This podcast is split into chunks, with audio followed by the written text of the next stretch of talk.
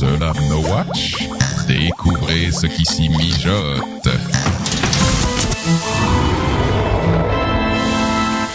Cette émission vous est proposée avec la participation de Comic Con Paris 2012 et le fan shop No Watch. Bonjour et bienvenue sur le podcast des Caluax, le podcast sur l'actualité de World of Warcraft. Nous sommes en juin 2012 et c'est l'épisode numéro 20.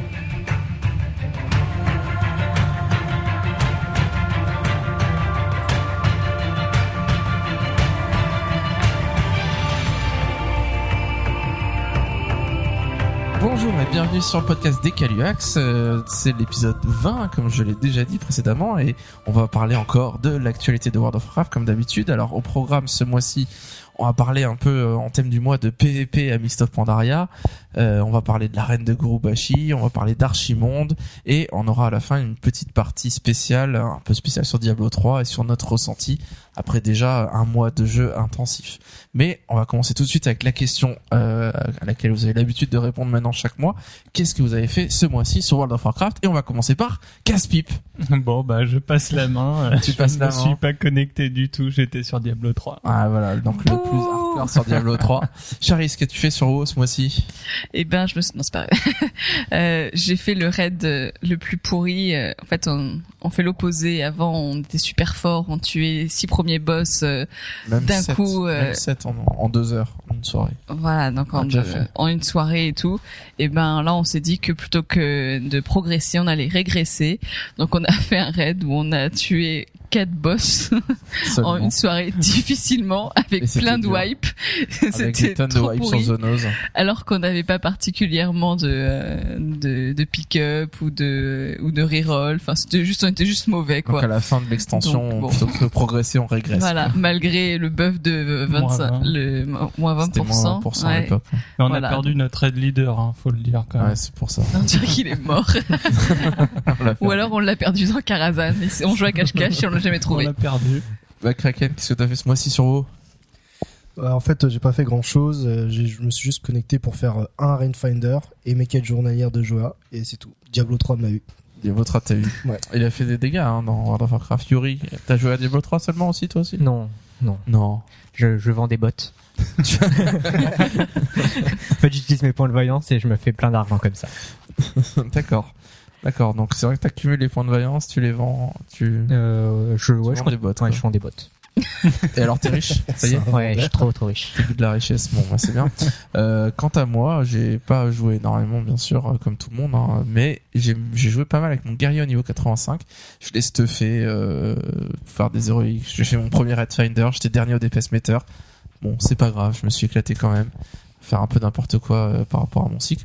Et euh, j'ai découvert euh, qu'on pouvait louer du stuff pour faire ses héros et ses Red Finder, euh, tout simplement en achetant du stuff contre des points de justice et pour faire un donjon. Et une fois qu'on a fini le donjon ben on le revend pour récupérer ses points de justice. Donc maintenant à chaque fois euh, je vais à, au- à la location récupérer du stuff. J'ai l'impression d'aller au pressing. Euh, prendre des, des- je vais prendre ce vêtement ce vêtement puis je le ramène après en disant non il a un problème euh, il faut me le nettoyer euh, gardez-le moi euh, en... je viendrai le rechercher demain pour faire une autre héros voilà. Tu cherches pas des bottes pas chères? Euh, voilà on enchaîne tout de suite avec les quelques news du mois.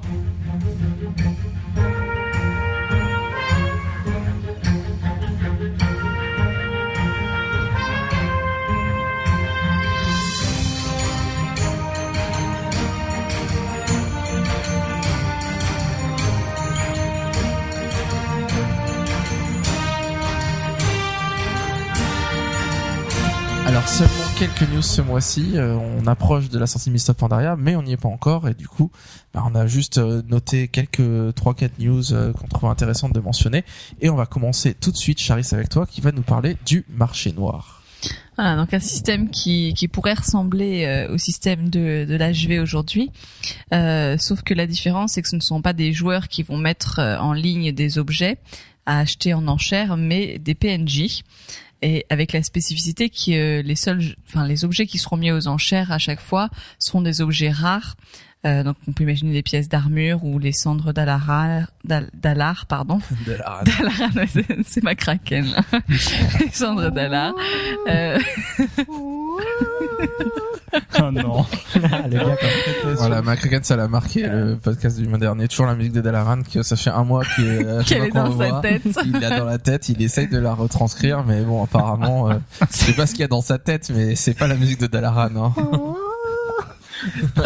Allez, Charis, continue, ne te laisse Oh pas perturber. Donc du coup, euh, le système ce sera que donc le- les des PNJ mettront des, des en vente des objets. Donc Et quand le- on achète direct, ce sera que des enfants. Voilà. Et le plus offrant euh, euh, récupère l'objet une fois que l'enchère est terminée. Donc au fur et à mesure, bah, système d'enchère, hein, chacun met, met plus, met plus, met plus, met plus, et et on ne sait jusqu'où on peut aller quand Donc, on a envie d'un objet.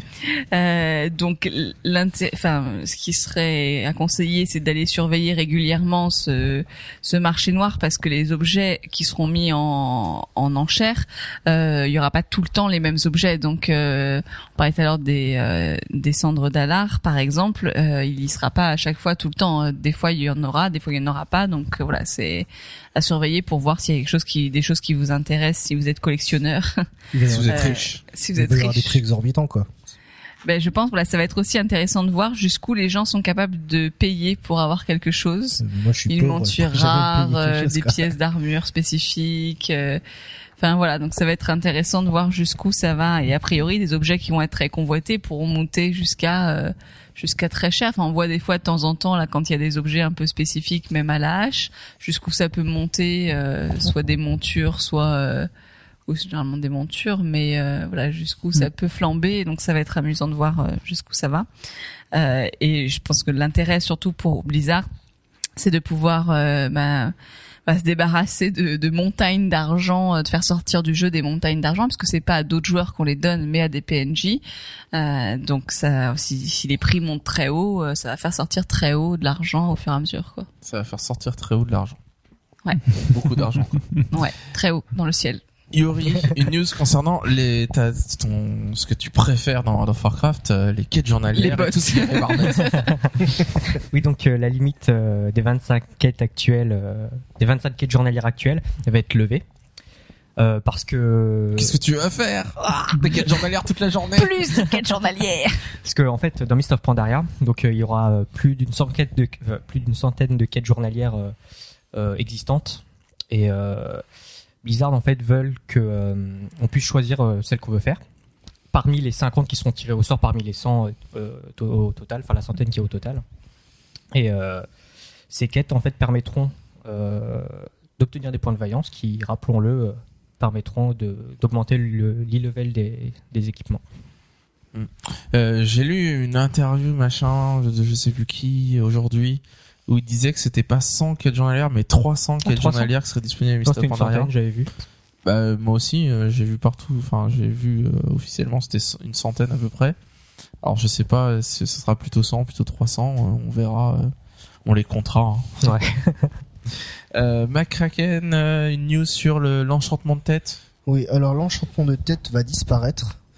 Euh, pourquoi? Parce que euh, en fait, euh, c'était un peu galère de, de devoir monter une réputation juste pour un enchantement et notamment à Cataclysme où on montait, euh, si on avait deux trois personnages, de monter à chaque fois euh, la, faction dont avec la réputation euh, concernée.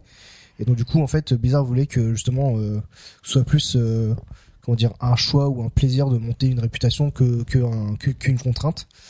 Et euh, du coup, il se passe aussi que les enchantements d'épaule, et là ça va faire plaisir aux calligraphes, euh, ce sont les calligraphes qui vont faire les enchantements d'épaule prochainement pour la bah, pour pour, pour Pandaria. Donc, on est vraiment dans l'optique où euh, on, on ne on n'est plus contraint de monter une réputation spécifique. Ouais. On n'aura plus à monter une réputation avec tous nos rerolls euh, comme Terrazan actuellement et Mm. et du coup euh, il y a plus d'enchantement de tête et enchantement d'épaule c'est les calligraphes qui se feront du fric. Suffit d'avoir un bon copain comme Yori en fait. Enfin Et, euh, Yuri va arrêter les bottes et va se mettre à la, broderie sur euh, sur épaulette. C'est beau. C'est beau, ouais. Euh, alors quelques news en vrac. Euh, on a vu la monture des pandarènes qui est la tortue dragon. Donc euh, c'est une tortue avec une tête de dragon, ce qui est plutôt logique pour une tortue dragon. Ça fait vachement moins classique comme ça. Ouais. Euh, c'est bon, c'est assez classique, c'est pas extraordinaire. euh, C'est bon, je sais pas, moi j'attendais peut-être un peu mieux, mais euh, mais bon, ça ça ça colle bien avec les. Ça, ça, disons que ça ça dépareille pas complètement avec le, avec la race. Euh, vous pouvez aussi voir si vous allez sur un mode champion ou un autre site le nouvel écran de login. Si vous allez même sur la bêta, euh, donc qui est très euh, assez classe, assez majestueux, qui est très inspiré du Seigneur des Anneaux et des des Osgiliath, c'est ça Le- ouais, les, Comment s'appelle rois de Les Osgiliath, les rois d'Osgiliath, donc cette grande statue que vous voyez dans, dans le film par exemple, euh, du Seigneur des Anneaux qui sont euh, qui, qui, qui gardent la, enfin il y a la rivière qui passe, il y a les deux grandes statues là qui qu'on voit gigantesques, bah ça ressemble beaucoup à ça parce que c'est Mm. deux statues de Pandaren euh, qui qui croisent leur euh, leur lance et qui euh, et c'est l'entrée euh, vers la Pandarie. On a l'impression que c'est l'entrée vers la Pandarie. En réalité, c'est pas exactement l'entrée de la Pandarie, c'est l'entrée de la zone centrale de la Pandarie, dont on va parler un peu plus tard tout à l'heure.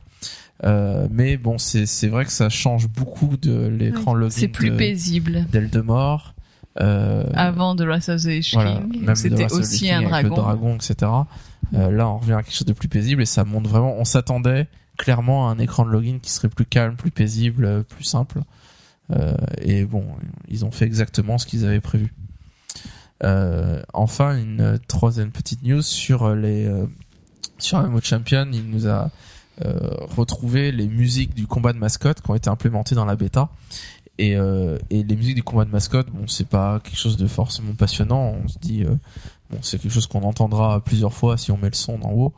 Et, euh, et si vous cliquez dessus euh, par hasard et que vous écoutez quelques musiques, vous reconnaîtrez les musiques de Warcraft 2.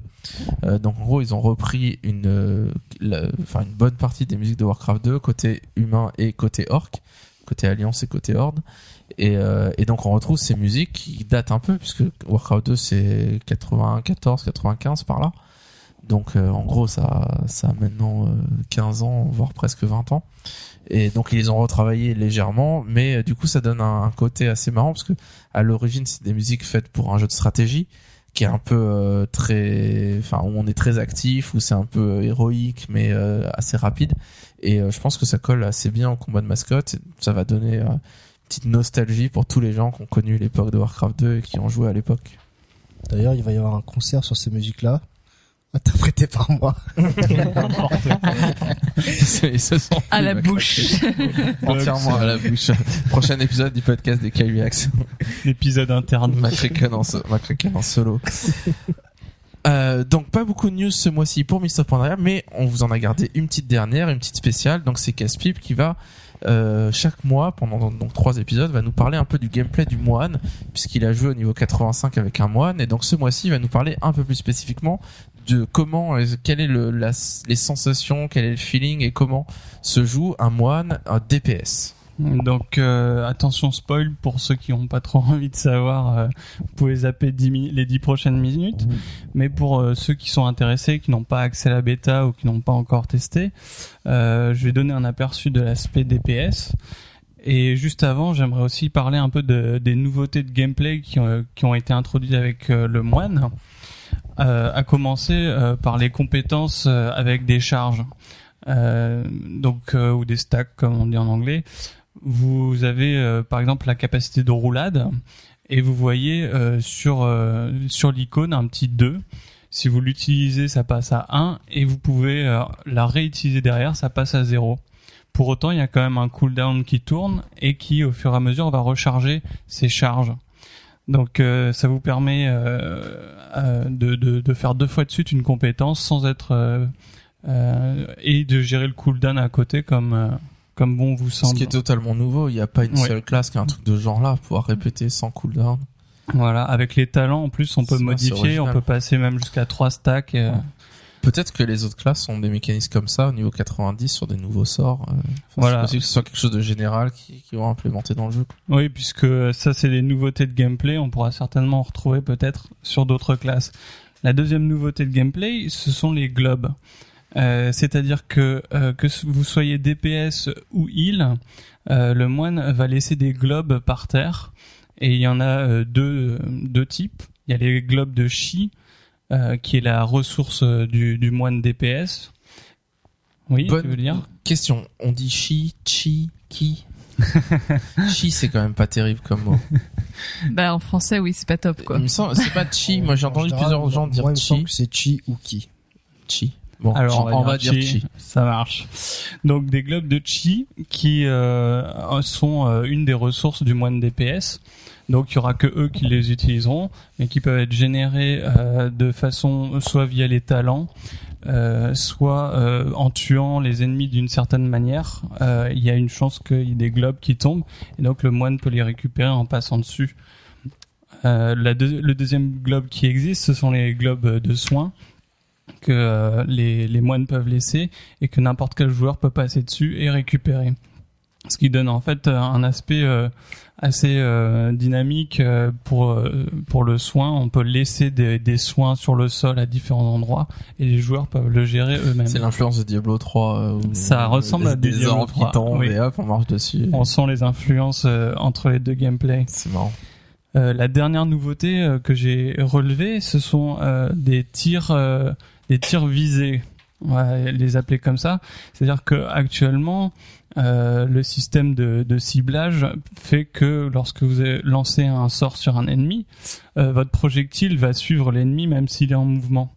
Or là, le euh, moine a euh, une compétence et il peut avoir également un talent qui sont des tirs où il faudra que le joueur vise un peu sa cible parce que le projectile part tout droit et euh, si l'ennemi se déplace, il peut manquer son ennemi en fait. Voilà les trois nouveautés que j'ai relevées. Je vais parler maintenant un peu du, cycle euh, DPS du, du moine puisque c'est certainement euh, l'aspect que vous allez le plus jouer au moins pour remonter votre niveau. Euh, voilà. Alors on se souvient que Blizzard parlait euh, de, de- des inspirations euh, de, jeux d'action, de jeux de combat comme Street Fighter, etc. pour pour créer ce gameplay de moine. Et qu'en est-il? Aujourd'hui, le cycle se base grosso modo sur quatre touches. Vous avez un coup direct qui vous permet de générer votre chi. Euh, vous avez de base 4 euh, points de chi euh, en réserve, c'est un peu comme les points de combo pour le pour le voleur. Et ces points de chi, vous allez les dépenser avec trois autres compétences. Une avec un CD qui est votre plus gros DPS mais qui revient que toutes les euh, 8 secondes. Donc il faudra répéter dès qu'il est dès qu'il est disponible. Et les deux autres qui sont des DPS euh, avec un petit effet supplémentaire dessus, vous verrez les descriptions, mais euh, qui euh, coûte aussi du chi et qui entre dans un nouveau concept aussi, enfin c'est pas un nouveau concept, mais c'est le, combo breaker. Alors qu'est-ce que c'est le combo breaker?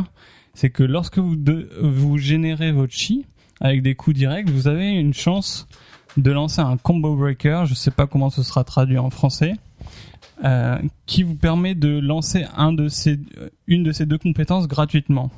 Ce qui fait que euh, ça vient casser un peu la régularité de votre cycle DPS. On se souvient que c'était un peu la même chose avec le DK qui était trop euh, mécanique et qu'ils ont rajouté la puissance runique pour casser. Ici, c'est le combo breaker qui va vous donner la possibilité euh, d'avoir deux compétences gratuites, euh, mais au hasard. Donc, il faudra pas se tromper, euh, bien sûr, en appuyant sur ces touches, euh, parce que les deux, compétences se ressemblent un peu. Voilà pour le cycle. Euh, maintenant, je vais parler très rapidement des, euh, à côté. Donc, en AE, le moine euh, dispose de deux euh, caractéristiques, enfin de deux compétences. Vous avez un, espèce de, tourbillon, comme les guerriers, mais qui euh, inflige pas vraiment. C'est euh, euh, c'est surtout la deuxième compétence qui va faire le gros dommage en AE, je pense, en, raid, euh, qui ressemble à, la technique de Honda avec les 100 claques évidemment, mais qui a un, temps de recharge de 25 secondes. Donc, ce sera la, technique principale d'AO, je pense. Niveau des- du burst, les moines ont, ont un système en fait de, de, de thé et d'infusion en fait. C'est c'est comme ça qu'ils les appellent parce que vous savez que c'est le thème asiatique. Donc, euh, lorsque vous battez, vous aurez euh, des euh, un, un espèce de buff qui va s'empiler. Vous pouvez monter euh, jusqu'à 10 euh, en jusqu'à 10 stacks en DPS sur ce buff et vous avez une compétence qui est l'infusion donc euh, pour boire votre petit thé en combat et dépenser sympa, ça. stacks. Attends deux secondes, je prends mon thé. Alors c'est dommage, il y a Ah, n'y a pas l'animation euh, qui va avec. Mais euh, ce burst, qu'est-ce qu'il fait? C'est que euh, le joueur peut l'enclencher quand il veut. Donc, euh, vous êtes libre de l'enclencher avant que les 10 stacks soient euh, empilés. Et euh, pour chaque stack, vous, avez, vous gagnez 2% de DPS pendant 15 secondes. Voilà. Euh, au niveau de, la survie euh, du moine, donc euh, plutôt pour le côté PVP, mais aussi pour le PVE, vous, noterez que en fait la caractéristique principale du moine c'est sa grande mobilité. Je vous ai parlé de la roulade que vous pouvez euh, rouler deux voire trois fois de suite, enfin avec les talents, euh, qui qui est assez impressionnant parce que chaque roulade, euh, je dirais que c'est l'équivalent d'un transfert de mage.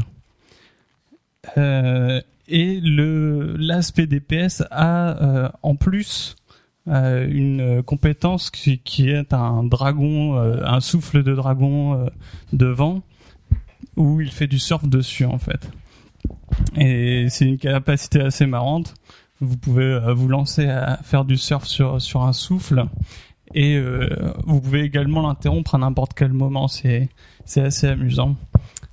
Euh, la dernière compétence de mobilité aussi, c'est la capacité de transcendance que vous gagnerez au dernier niveau, niveau 90, et qui ressemble un peu au TP du démo, puisque vous allez en fait euh, choisir un lieu où vous déposez votre esprit en guillemets, entre guillemets, et vous pouvez euh, partir vous déplacer en utilisant transcendance, vous échangez euh, la place de votre corps avec votre esprit.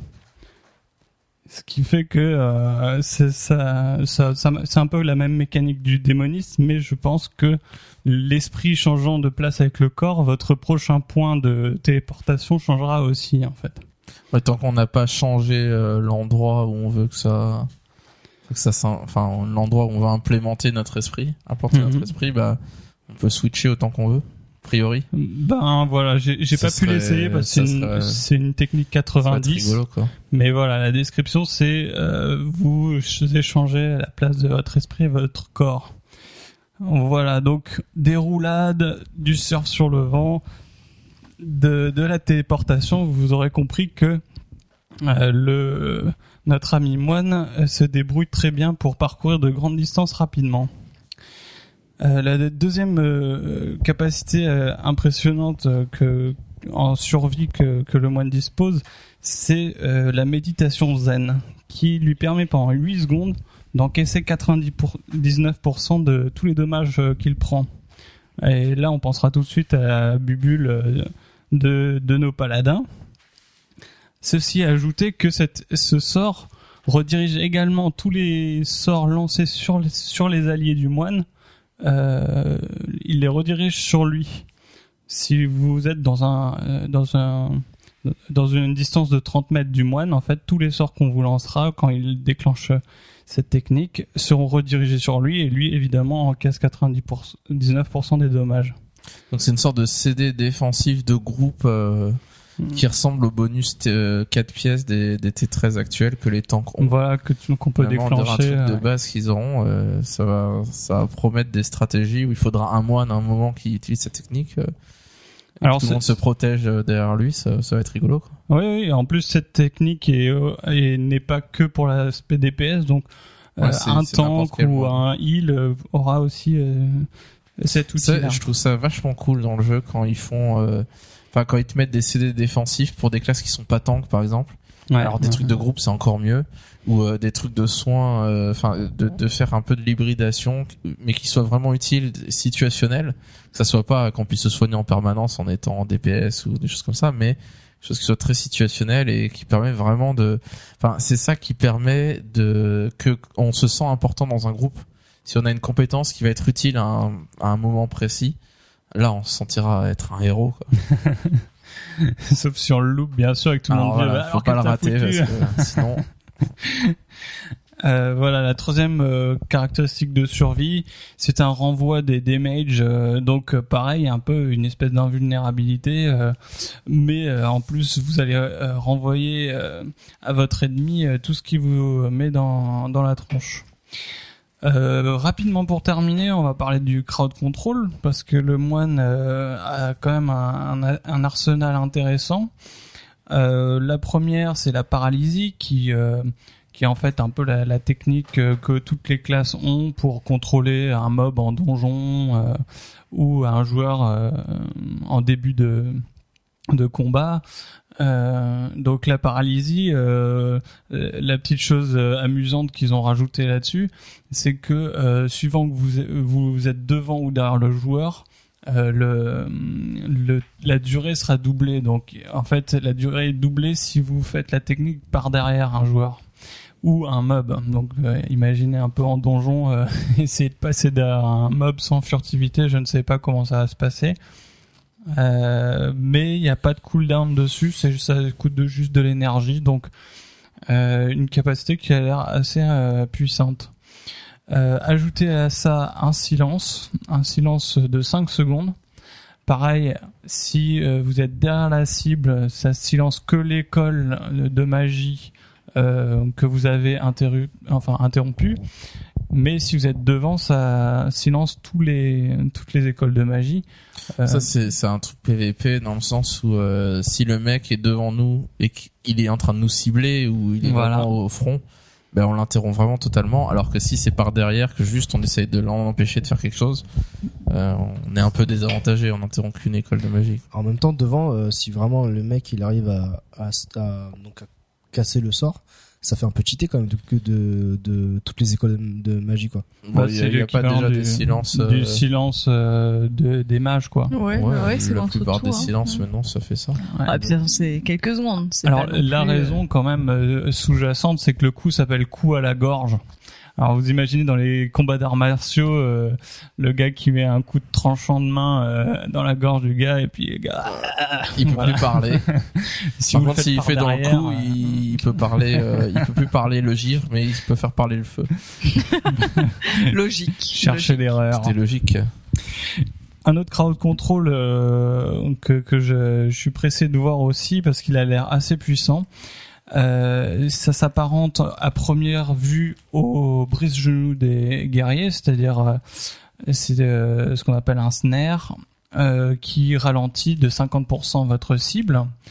Mais la nouveauté, c'est que si vous réappliquez immédiatement, euh, enfin pendant la durée de ce de ce ralentissement, si vous réappliquez le même sort, euh, la, ce- vous, vous transformez votre ralentissement en enracinement. La cible ne peut plus jouer, ne peut plus bouger.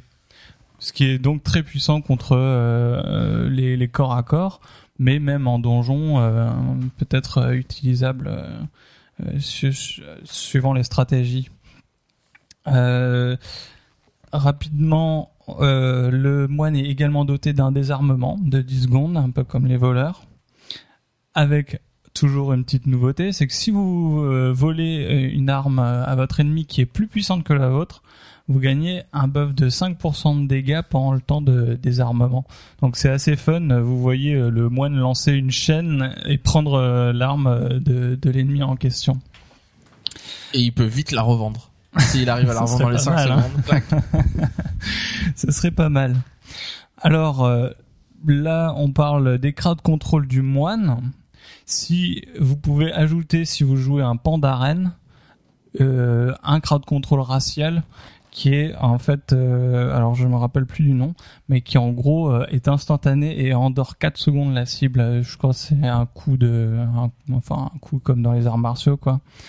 Donc si vous jouez moine et pandarène, euh, vous aurez 5 crowd control à disposition. Sachant qu'en plus, euh, les, les, les moines de n'importe quel euh, spé euh, peuvent euh, guérir des poisons, donc à vie aux voleurs, et euh, les maladies à vie aux euh, des cas, euh, des mots, etc. Voilà, donc un petit aperçu de Donc la, la classe. nouvelle classe cheatée. certainement la nouvelle Ouais, classe cheatée. cheatés, c'est bon. Euh, mais euh, évidemment, il y a d'autres euh, compétences que, que j'ai pas estimé qu'on allait euh, voir tout de suite. Ça vous donnera- laissera quelques surprises encore. euh. mais euh, voilà, quel- un, un, un menu appétissant, je dirais. Ok, merci beaucoup. Euh, le mois prochain, on voit le moine heal ou le moine tank alors? Alors euh, pour avoir joué heal, euh, je vais On fera le heal je me laisse le temps pour Allez, le, on fera le, le heal tank. le mois prochain. Voilà. Ok, très bien. Euh, alors, juste anecdote, si jamais vous avez entendu euh, un bruit de d'interphone, euh, de une grosse sonnerie pendant le podcast, je sais pas si ça s'entend dans le podcast. Eh bien oui, euh, il est 10 heures du soir, mais il y a le livreur de pizza qui vient de nous livrer une pizza alors que nous n'en avons pas commandé. Euh, donc merci à l'auditeur qui qui nous qui nous a nous payé, a une, payé une pizza, sachant qu'on a enregistré euh, à cette date-là bien précise. C'est vraiment sympa. super sympa. On passe maintenant au thème du mois et ce mois-ci, on va parler de PvP.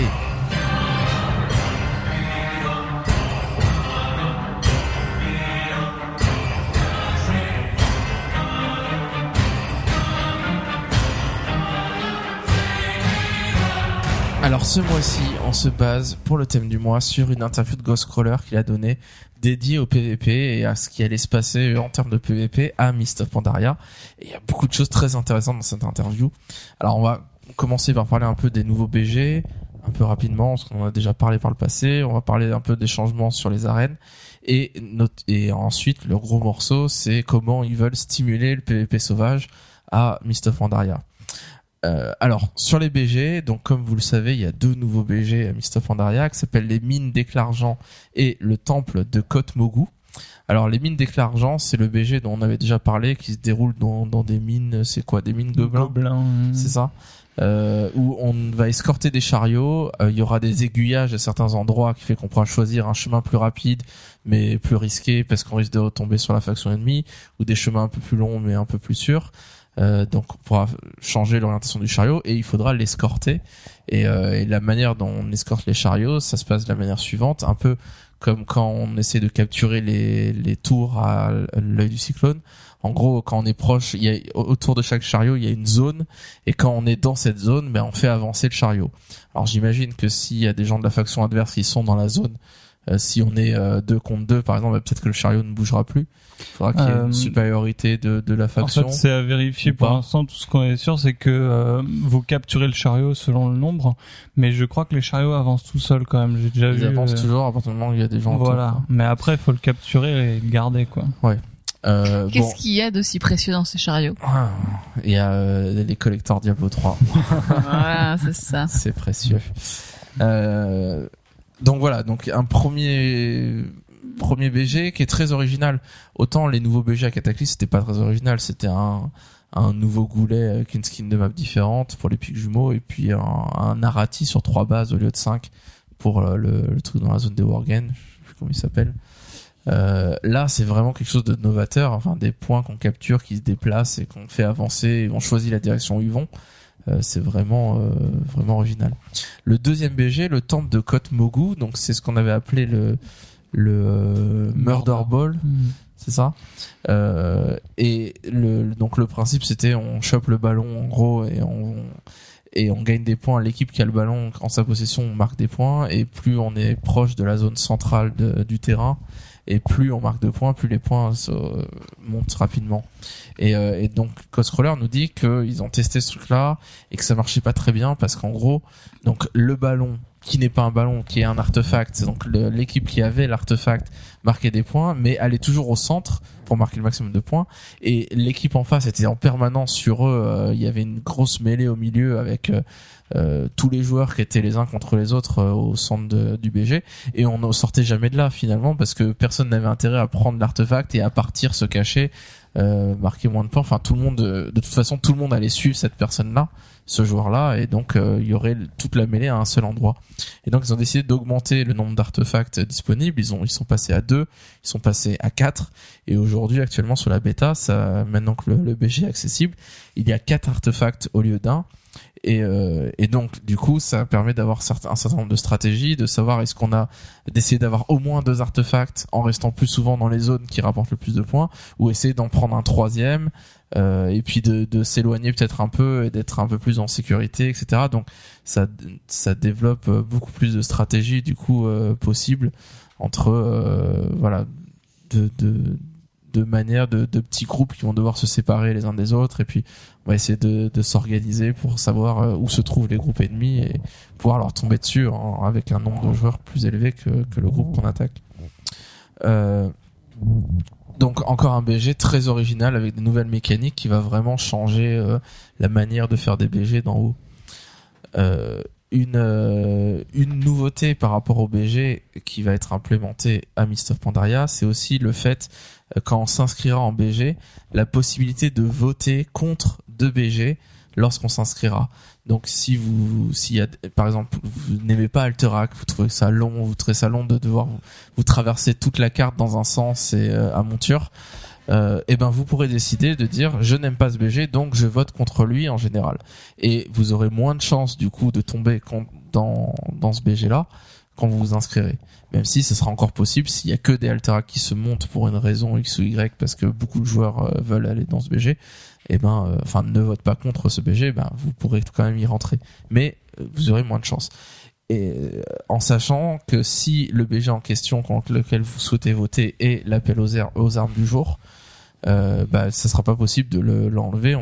L'appel aux armes, on est obligé de d'y aller quand si on est appelé. Normal, c'est le concept d'appel aux armes. Oui, c'est de faire La tourner. Horde et l'Alliance ont besoin de vous à ce moment-là, dans ce. BG et en euh, pas de préférence à ce moment-là. Euh, sachant que l'appel aux armes qui actuellement était que les week-ends euh, va être étendu et va avoir lieu tous les jours. Et, et du coup, ça permettra de faire tourner un peu tous les BG plus régulièrement parce que tous les jours il y aura un BG différent. Et, euh, et du coup, on- il y aura pas un BG qui tombera jamais, etc. Et Si l'appel aux armes c'est ce BG là, bah, on est sûr de pouvoir tomber dessus de temps en temps. C'est vrai que maintenant, euh, avec 2 de plus, on est à 10 BG possibles. Ouais, c'est ça, euh, et on peut très bien faire des BG, et si on n'a pas de chance, euh, il y a un, ou deux BG qu'on fait jamais, et du coup qu'on espère peut-être voir, euh, voir tomber. Quelques modifications que Ghostcrawler nous, nous apporte concernant les arènes. Une, une, euh, une modification très importante dans la manière dont les matchs vont se dérouler. Il nous dit qu'au début du match, avant que le match commence, pendant cette minute euh, où chacun est derrière la grille dans son coin et attend le moment où on se buff et attend le moment où ça va où le combat va se lancer, on va pouvoir dès ce moment-là voir la composition qu'il y aura en face et, euh, et voir la spécialisation de différents joueurs. Donc avant le début du match, vous verrez euh, en face, vous avez par exemple, vous êtes à 3 contre 3, vous avez un mage, un voleur et un druide. Et vous saurez que le mage SP feu, que le voleur SP assassinat et que euh, le druide SP heal. Et euh, alors que avant, euh, quand on rentrait sur le combat, c'était le, voilà le moment où on doit essayer de voir euh, qu'est-ce qu'il y a. Il y a des invisibles, il y a pas d'invisibles. Euh, qu'est-ce qu'il y a comme classe? Est-ce que euh, le chaman qui est là, il a beaucoup de mana, énormément de mana, qui veut dire que peut-être il est heal. En tout cas, il est sûrement pas Amélio. Euh, est-ce que euh, voilà, est-ce que c'est un druide avec beaucoup de mana ou pas? Est-ce que essayer de deviner un peu ce qui se passe Maintenant, on le saura. Par contre, ce qu'on ne saura pas, c'est est-ce que euh, la personne en question, quel talent il a choisi et quel glyphe il a choisi. Et, et du coup, ça va, ce que ce que ça va permettre, c'est de savoir beaucoup plus quelle composition on a en face d'un point de vue général, classe, SP, et du coup d'adapter nous-mêmes nos talents et nos glyphes, puisque quand on sera dans ce moment d'attente avant le combat, on pourra changer ses talents. Et on pourra se dire, j'ai un chaman restauration en face de moi, et, euh, et du coup, peut-être qu'il a pris ce talent-là, et je sais que pour contrer ce talent-là, j'ai intérêt, moi, à prendre ce talent-là. Donc on va pouvoir euh, essayer, euh, tester certaines stratégies. Et, euh, et ça, au final, on a l'impression que ça, c'est moins stratégique, qui nous donne une information en plus qu'on n'a pas besoin d'aller chercher sur le terrain.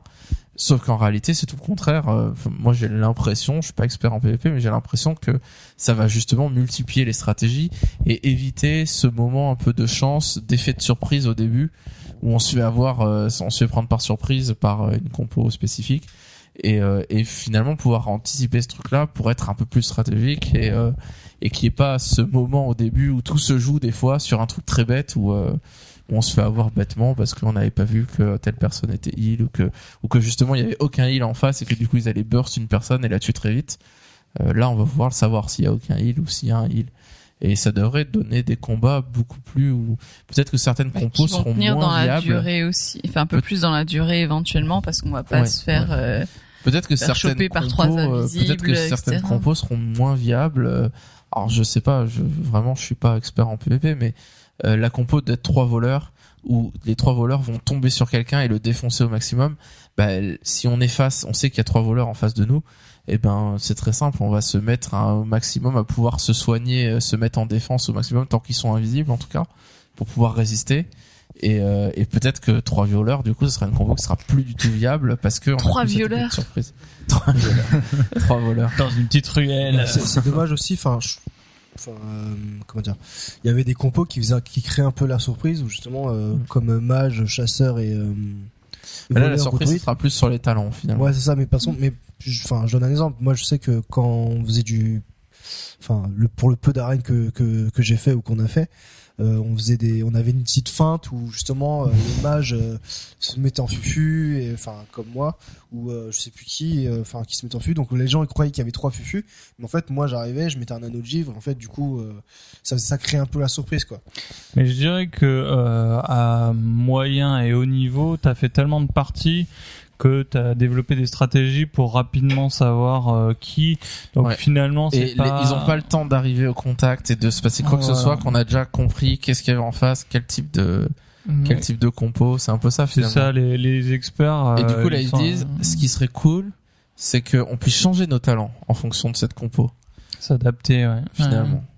Oui, euh, surtout qu'il y a vraiment des talents qui sont plus dirigés euh, contre le heal ou sur Contre la survie ou sur la mobilité.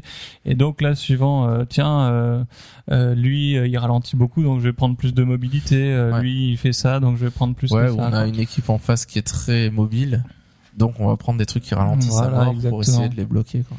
c'est de donner de l'importance à leur système de talent qu'ils mettent en place Mm. aussi, où ils ont vraiment le, enfin ils le font avec vraiment le désir qu'on les bouge tout le temps et qu'on les, qu'on ajuste au fur et à mesure de ce qu'on a besoin euh, nos talents. Donc là c'est vraiment mettre ça en avant aussi. On a une minute, c'est un peu challenge aussi. Il faut qu'on les connaisse vachement bien. On n'a pas le temps de les lire. Ouais, on a, va y avoir des on a à peine une euh, minute avant que mais- le BG commence, enfin commence pour. Ça me euh, fait penser un peu au sport où quand on, enfin quand on fait un sport quelconque d'équipe, une équipe contre une autre, on sait quelle équipe il y a en face, on sait quel joueur il y a.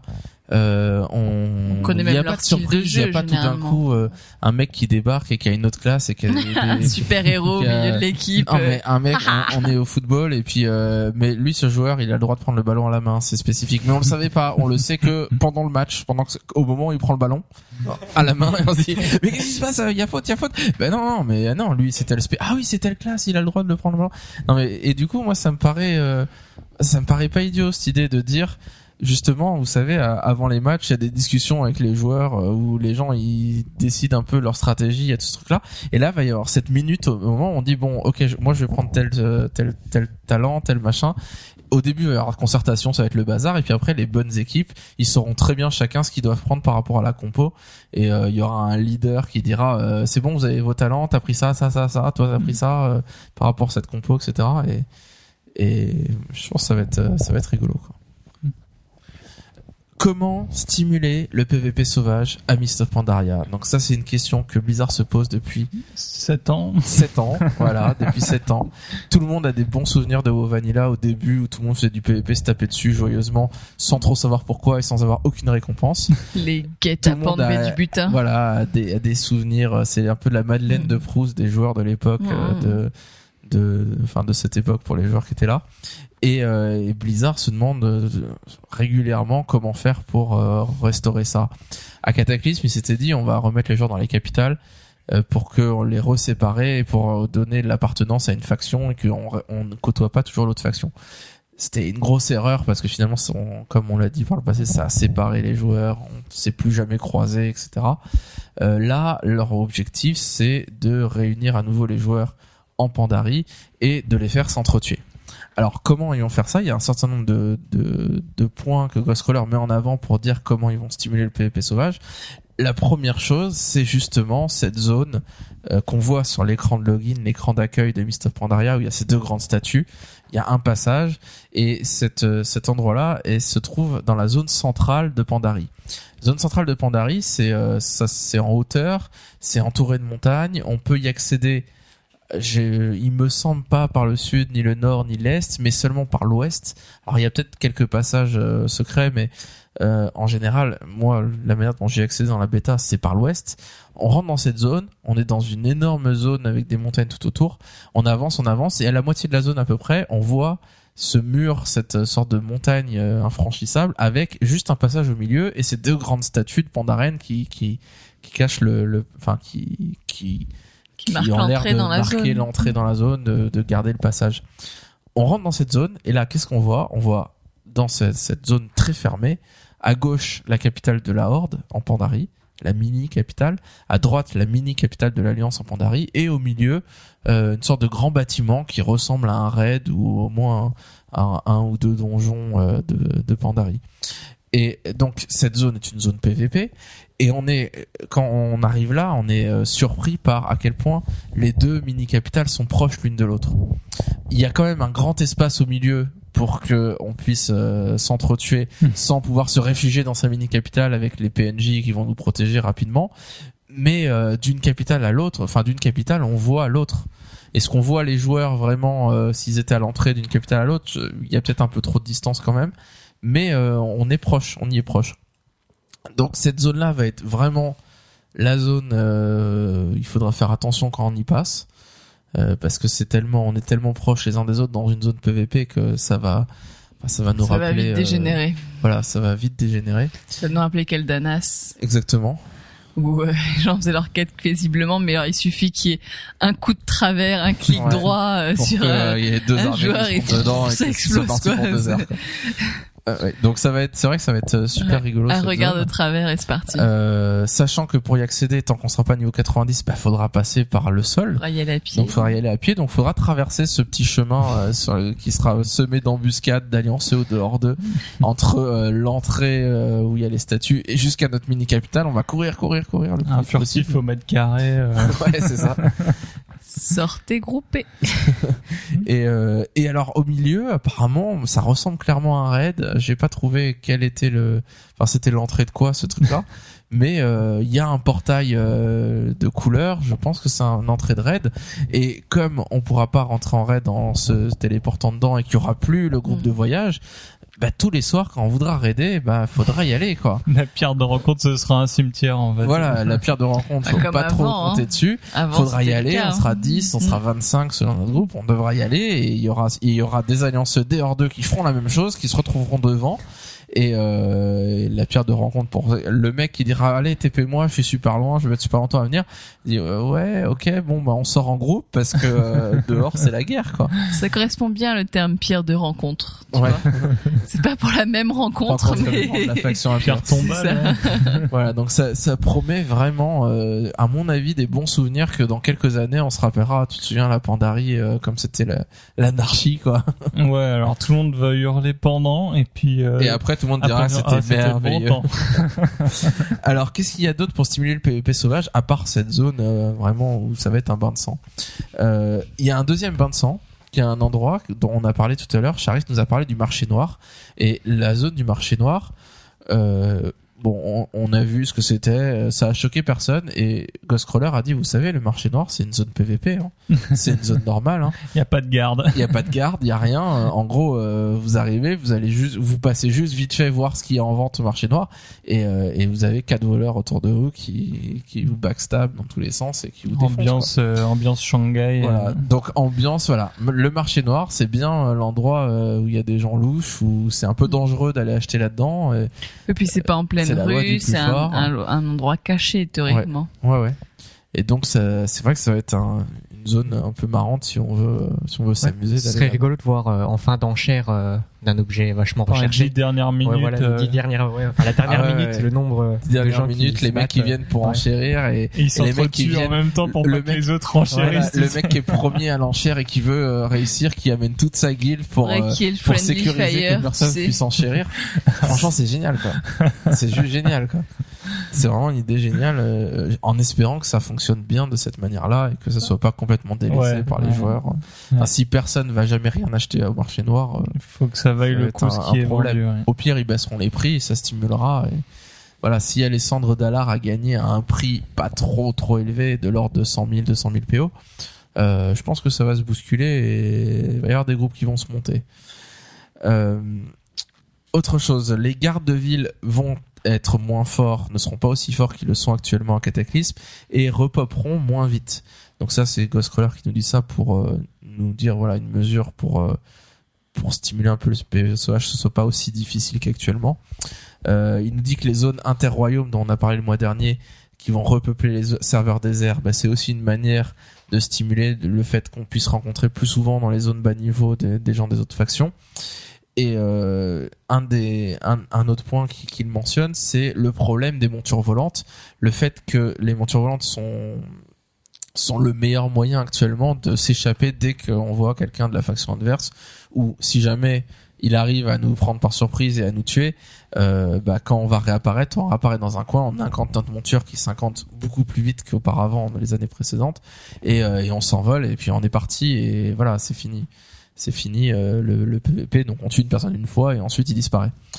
Euh, donc là, euh, ils ont résolu ce problème en partie pendant le leveling, puisque les montures volantes ne seront accessibles qu'au niveau 90, donc pendant le leveling, on pourra pas s'en sortir comme ça.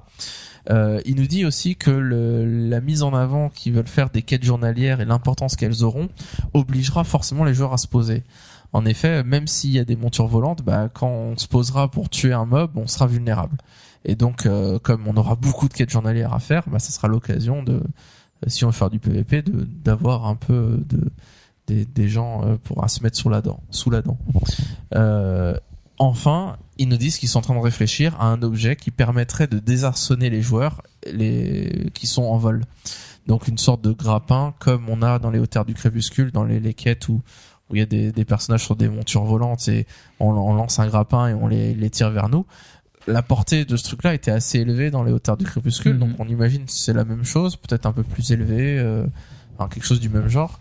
Donc en effet, ce truc-là c'est sympa, pas pour, pas forcément en se disant tiens je vais regarder dans le ciel si je vois des montures et je désarçonne les joueurs, ça pourrait être possible, mais surtout pour le, le joueur qui essaye de s'envoler, de partir, pour qu'on ait un peu plus de temps, pour justement il s'envole, il part et nous on lance notre grappin, on, lui dit euh, reviens ici petit gars, et puis euh, on y va quoi. Alors est-ce que on va pouvoir euh, faire ça en vol? Est-ce qu'on peut poursuivre le mec en monture volante, sauter de sa monture et lancer notre désarçonnement pour le faire tomber Est-ce que ce sera possible de faire ça? Je sais pas, je suis pas sûr. Peut-être?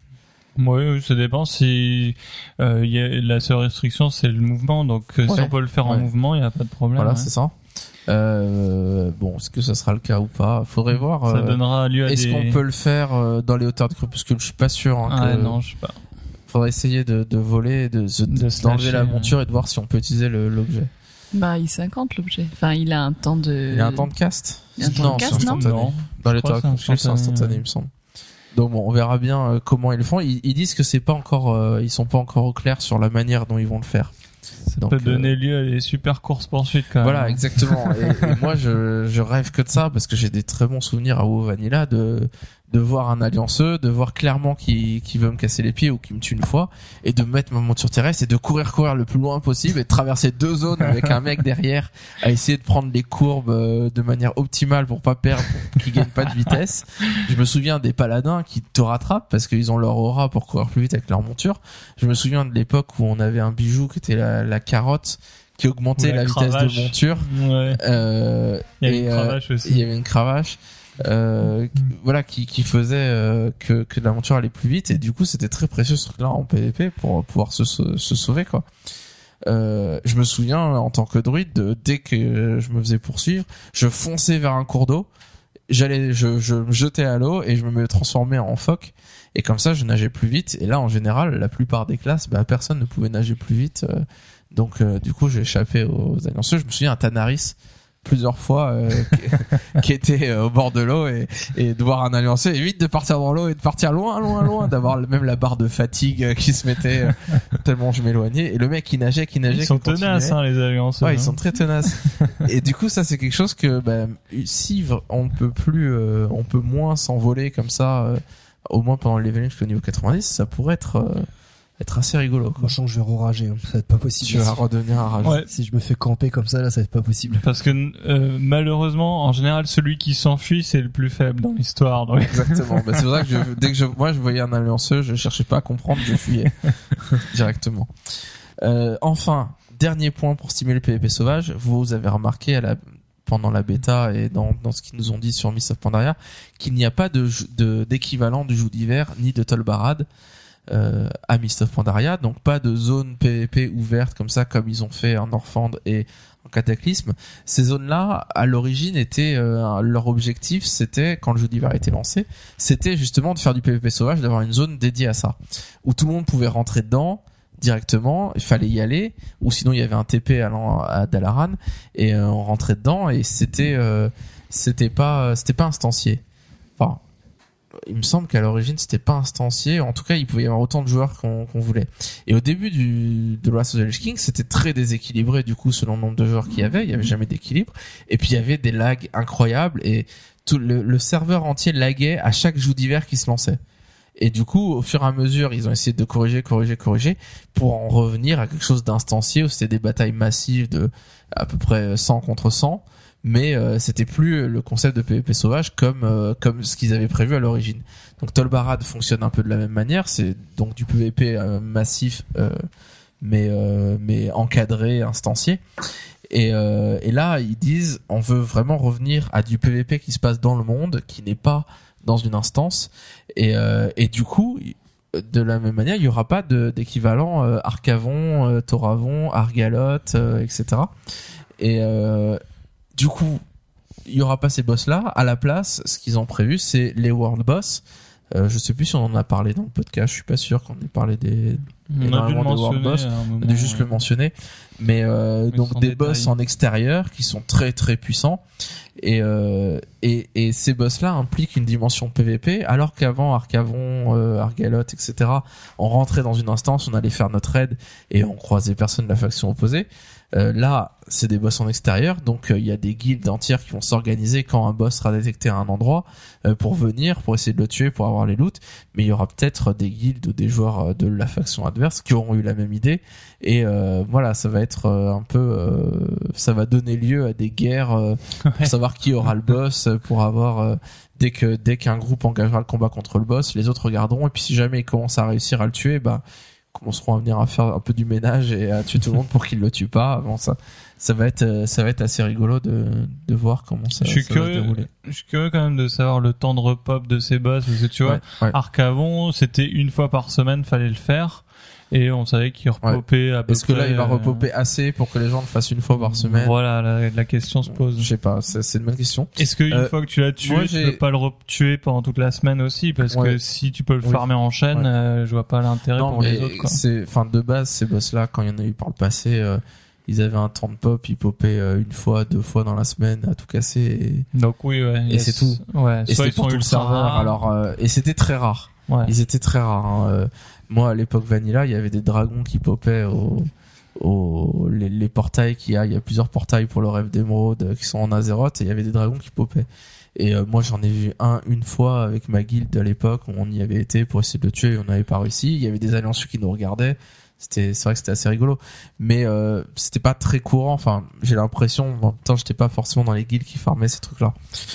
Maintenant, moi sur la bêta, en me, l'autre jour, je me connecte, je me promène un peu en Pandarie et j'en croise un, Mhm. Euh, le chat de la colère, qui était un énorme sorte d'énorme élémentaire, euh, enfin un chat. Donc, on, euh, on rappelle S-A-H. Ouais, ouais, non pas, un, CH. pas un chat miaou. Euh, et qui est vraiment super impressionnant et ça fait un truc particulier quand on est dans cette zone qui était une l'endroit où j'étais c'était une sorte de désert euh, et t'es là tu te balades et tu vois cet énorme boss qui est comme c'est des world boss en hauteur c'est il était euh, il est aussi grand que Ragnaros quoi euh, dans les terres de feu facile peut-être même un peu plus grand euh, Ça rappelle un peu les gardes dans l'outre-terre, là, ces géants mécaniques qui se baladaient dans Ouais, les ouais, ouais. flammes infernales. Oui, c'est vrai. C'est vrai, c'est c'est ce genre de choses quoi.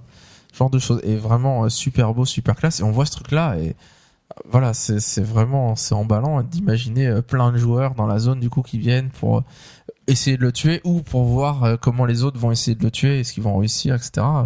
Ça ça va être vraiment super sympa. Donc Cataclysme, le retour du PvP sauvage, vous y croyez? Bah oui. Oui. Mais j'ai toi, une tu question- à J'ai une question par rapport au World Boss. Est-ce que ça va, ça va pop à des endroits vraiment différents aléatoirement dans Je le sais pas. Je sais pas comment ça se Ou ça passe. pop au même euh, endroit à chaque fois, non, euh. je pense que ça pop euh, Peut-être par région, il y en à aura des un endroits région, différents. euh, je pense que ça, ça se promène. Bah, le problème du PVP sauvage, c'est pas, c'est que c'est quelque chose qui est pas maîtrisable pour le développement. Donc c'est, c'est un peu ce qu'ils veulent, que ça soit spontané, mais à côté de ça, on peut que l'encourager, mais on peut pas le maîtriser. Donc euh, voilà. Est-ce que ça va Ouais, être ils nous mettent complètement... suffisamment d'incitation Oui. pour espérer que peut-être ça prenne. Là, c'est vrai.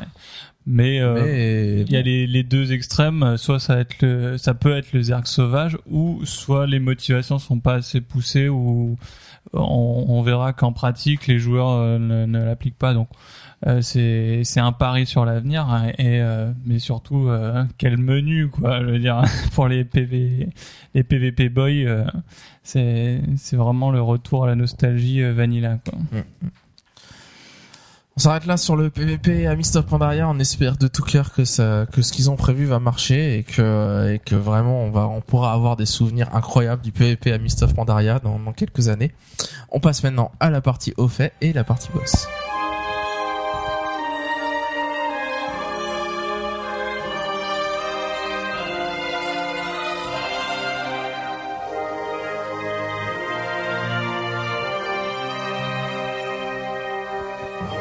Alors, partie au fait, de quoi tu veux nous parler Yuri ce mois-ci Alors pour rester sur la thématique du PVP, je vais vous parler du haut fait, enfin des hauts faits. Qu'est-ce qu'on Euh, est synchronisé Ouais, wow, quelle organisation On s'est même pas concerté avant en plus. C'est beau ça.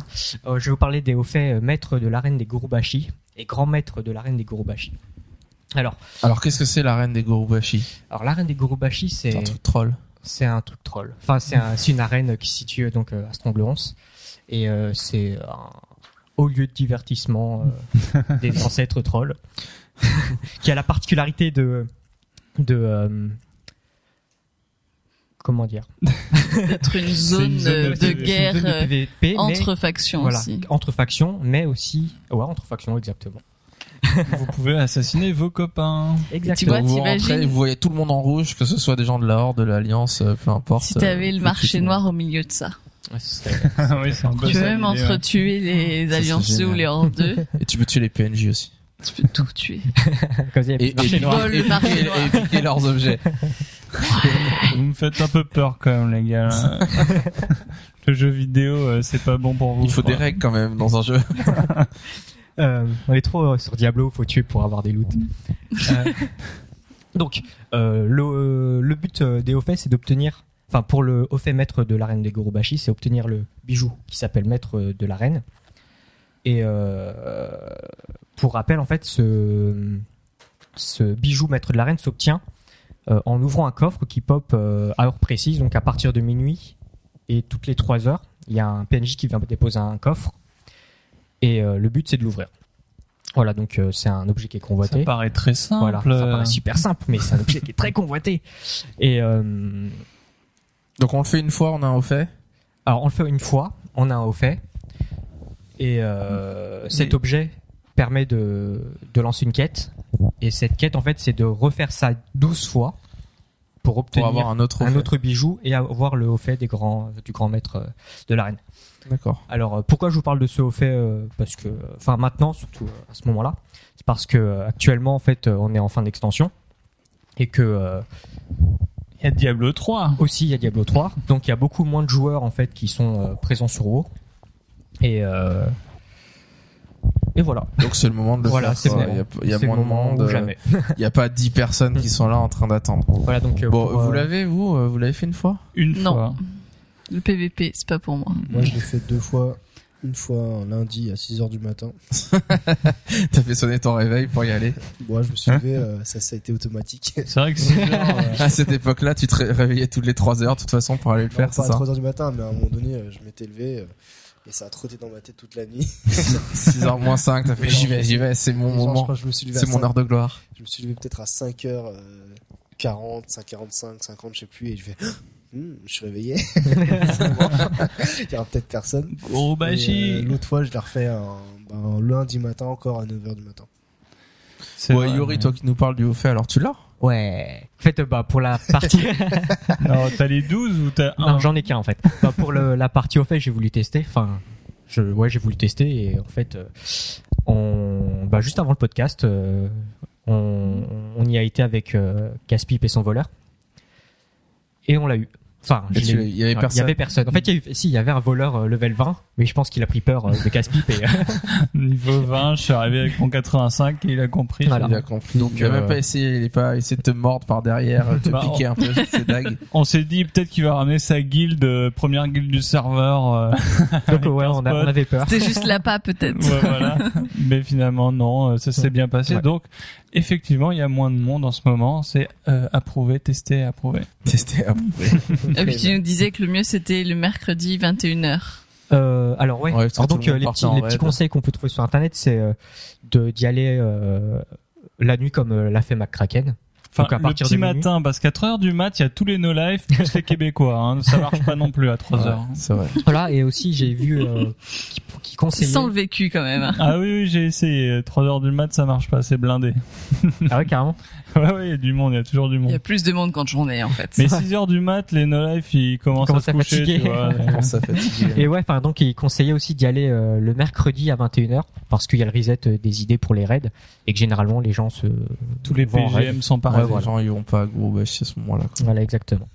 Deuxième astuce que t'as oublié et qui, qui t'a trompé la première fois, c'est quand même de porter le bijou PVP Oui. quand vous ouvrez Ouais. le coffre. Oui, parce que bon, Explique. pour l'anecdote, je l'avais essayé d'y aller euh, avant. Et là, il y avait un voleur euh, qui tente euh, de... Enfin, j'y vais, en fait, je suis tout seul, je suis content. Et il y avait un voleur en fufu que j'avais pas vu. Et le mec, il me stun. Et comme j'étais en full euh, Ça dure 8 PVE, secondes. ouais, j'étais en full PVE, le mec, il a ouvert le coffre devant mes yeux. Et j'avais mes larmes barré. pour pleurer. Tu l'as vu avoir son fait, pouf, il était content. Dommage. Donc voilà. Ok, ok. Euh, Charis, quel boss, de quel boss tu vas nous parler ce mois-ci? Eh ben écoute, tu l'as dit tout à l'heure au début d'émission, donc Archimonde, je vais vous parler. Euh, donc c'est-à-dire le boss de fin de la bataille du Mont Ijal, qui est une instance qui se trouve, euh, une instance 25, euh, qui se trouve dans les grottes du temps. Euh, le concept des grottes du temps, je pense que tout le monde euh, le connaît, c'est de, euh, de revivre des euh, des moments en, passés et notamment là de revivre un combat qui se trouve dans Warcraft 3. Euh, et, euh, et donc de, de recombattre à nouveau à côté de d'héros emblématiques. Donc vous avez Tyrande, Jaina, euh, Thrall, etc. qui sont présents avec vous. Euh, L'objectif de, de, de la bataille du Mont Ijal, c'est de repousser euh, et repousser définitivement euh, les légions, la Légion ardente. euh, et notamment euh, Archimonde, qui est le chef, enfin qui, qui un des, des chefs de la Légion ardente à ce moment-là. Pour un petit peu plus en détail Archimonde, mais brièvement parce que c'est ça a l'air assez complexe. Il y a plein de choses, donc euh, bon, je, vais sûrement oublier plein de trucs. Mais Archimonde, c'est un démon de la race des Eredar. Euh, donc les Eredar, c'est des puissants magiciens très doués, mais corrompus. Donc ça pose, ça peut poser problème. Euh, et a priori, de ce que j'ai compris, Sergeras qui est venu voir Archimonde, Valen et. Kil'jaeden euh, et euh, qui a dit venez, ça va être trop cool, vous êtes trop puissants et Vous tout. allez devenir euh, des seigneurs démoniaques, vous aurez plein de démons sous vos ordres. ça a l'air trop cool et tout. Je vous euh. promets une puissance Et donc- hors du commun. Et donc Kil'jaeden et Archimonde se sont dit mais ouais, C'est on va bon être plan. puissant, la magie et tout. Et Valen il a senti euh, le coup, euh, le coup un peu euh, un peu pourri derrière et que c'était pas, pas forcément un bon plan. Ils seraient puissants, Euh. mais leur peuple serait asservi, deviendrait des démons, etc. Voilà, il y avait bien sûr des des effets secondaires à ça, à la puissance. Donc Velen, euh, chef de la faction des Draenei, Voilà. Puisque Archimonde, c'est Argus, leur planète, je crois, d'origine, Ouais. tout à fait. qu'ils ont fui. Ouais. ouais. Et donc, euh, donc c'est des Draenei. Hein, quand on les voit, euh, c'est, on, on reconnaît tout à fait la race Draenei. mais eux sont, sont partie des, des corrompus et des, des serviteurs de Sargeras. Euh, donc du coup, la bataille du Mont Ijal, euh, c'est euh, au moment de la troisième guerre et l'enjeu de la bataille, c'était euh, qu'en fait Archimonde voulait s'emparer de l'arbre monde d'Andrasil et notamment euh, d'accéder, d'accéder au puits d'éternité pour y bah, puiser à, à nouveau une puissance phénoménale euh, et éventuellement euh, bah, se euh, prendre de l'indépendance par rapport à, à Sargeras éventuellement après quoi. Donc c'est une, une cinématique qui se trouve dans Warcraft 3. Si vous avez l'occasion, elle est très belle en plus comme cinématique. Je trouve elle est bien faite. Si vous avez l'occasion d'aller voir la- sur la YouTube, fin. ouais. C'est ouais. la fin du jeu. Oui, mais bon, je pense qu'aujourd'hui il y a pas, il y a prescription. Pas euh, Euh, mais euh, mais voilà, donc on voit la, la cinématique euh, qui est vraiment la fin, puisque en fait dans, dans la là du coup pas dans la cinématique, mais nous dans la bataille du, du Mont Ijal, pour ceux qui ont qui ont jamais fait, mais ça me surprendrait qu'il y en ait qui ont qui est pas fait, mais bon pourquoi. Euh, on arrive au fur et à mesure, en fait, on avance, on tue des, des, des démons de la Légion Ardente dans plusieurs camps. Donc au début, c'est le camp de Jaina, donc les camps des humains. Euh, et puis après, au- progressivement, euh, on avance avec le camp de Thrall euh, des orques.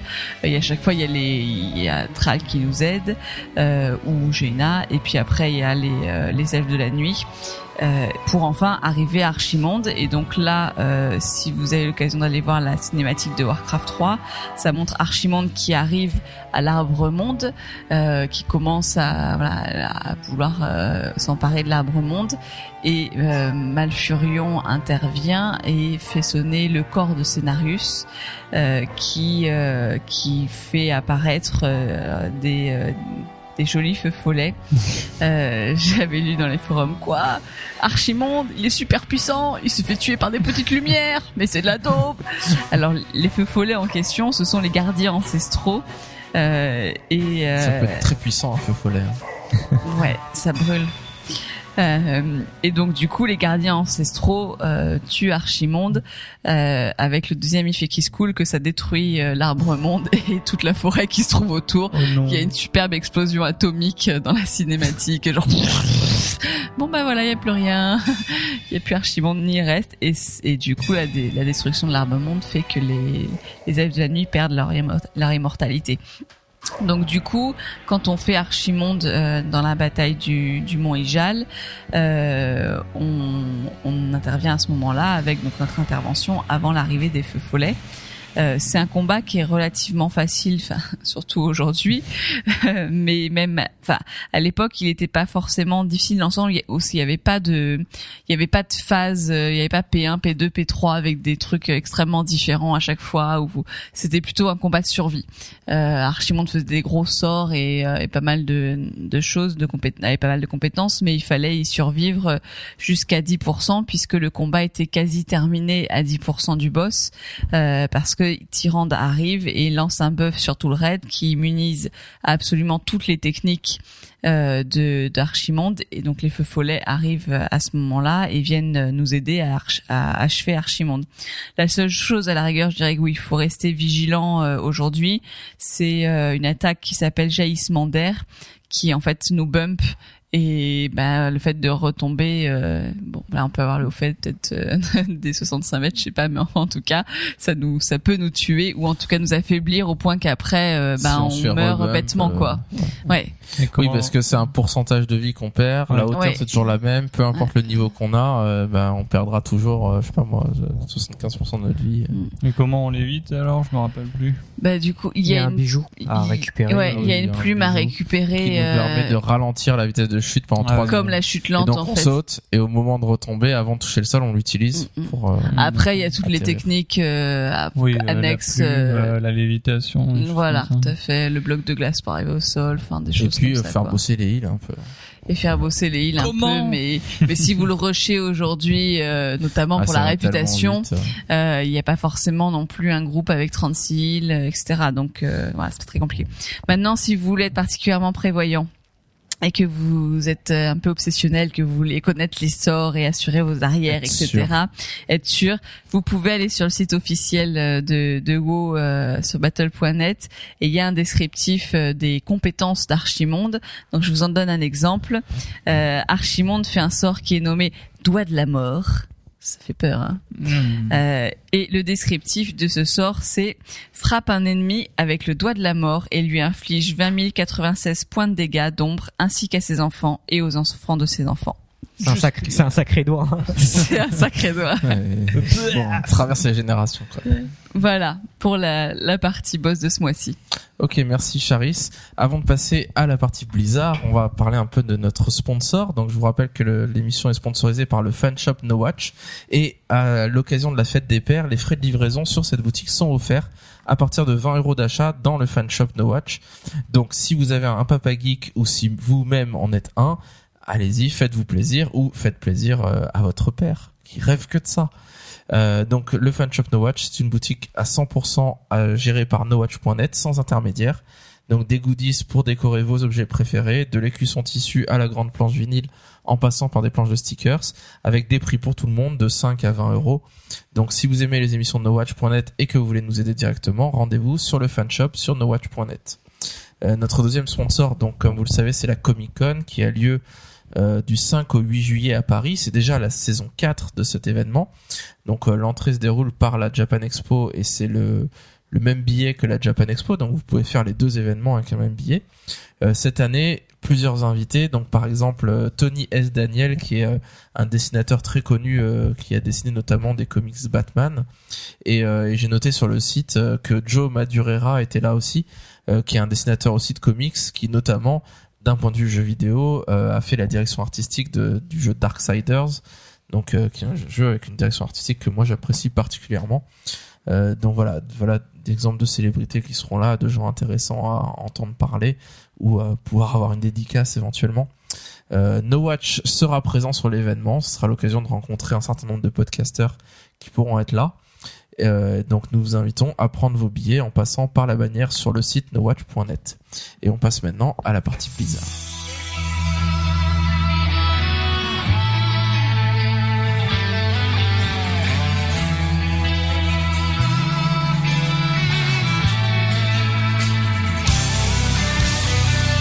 Alors partie Blizzard ce mois-ci, un petit peu plus grosse que d'habitude peut-être. Pourquoi? Parce que on va parler comme d'habitude un peu de StarCraft 2, un peu de Diablo 3, mais peut-être euh, parler quelques minutes de plus par rapport à d'habitude sur Diablo 3. Euh, et on s'est dit que plutôt que de faire un, un thème particulier sur ce jeu comme on le fait chaque mois, euh, on aurait voulu juste partager un peu notre ressenti sur le jeu maintenant qu'on a eu le temps euh, de le retourner dans tous les sens euh, et de le finir en mode Armageddon euh, chacun d'en- d'entre nous. Euh, alors, justement, pour commencer, où est-ce que vous en êtes dans le jeu? Qu'est-ce que vous avez fait? Euh, Est-ce que vous avez bien avancé? On va, on va faire le grand écart. On va avoir la vie de Caspipe, puis ensuite la vie de Charis. Puis après, on verra les intermédiaires, Macraken, Yuri, Gorger. Alors, Caspipe, t'en es où euh, Que tu nous représentes jeu, un peu tous. euh, Non, non, ça. T'en es- T'es euh, niveau 2. Tu joues quelle classe et tu es quel niveau? Alors, euh, j'ai, je suis parti sur un sorcier. Bon, j'ai essayé les autres, hein. mais euh, voilà, c'est mon main, le sorcier, et je suis actuellement niveau 60. J'ai Donc, t'as mis la- combien de temps pour passer niveau 60 Alors euh, moi, j'ai entre guillemets pris mon temps quand même par rapport à d'autres hardcore. Euh, Ouais, Enfin bon, comparé à nous, euh, t'es le plus hardcore euh, de, de Voilà. notre groupe. hein, tout est de relatif. Il y a toujours pire, Voilà. ou mieux, mais T'as Euh, mis quoi Quelques semaines Deux semaines Trois semaines Ben, je, alors euh, oui, deux semaines et demie, euh, semaines ça et fait demie, à peu euh, près euh, deux jours de play, et, euh, euh, deux jours de play, quoi. Ouais. Voilà. en- Qui est euh, assez court quand même. Oui, oui, mais bon, énorme, euh, énorme. quand on est bien équipé, ça va assez vite. hein. Ouais. Euh, et donc tu surkiffes, euh, enfin tu joues là niveau 60 tu, en mode Armageddon?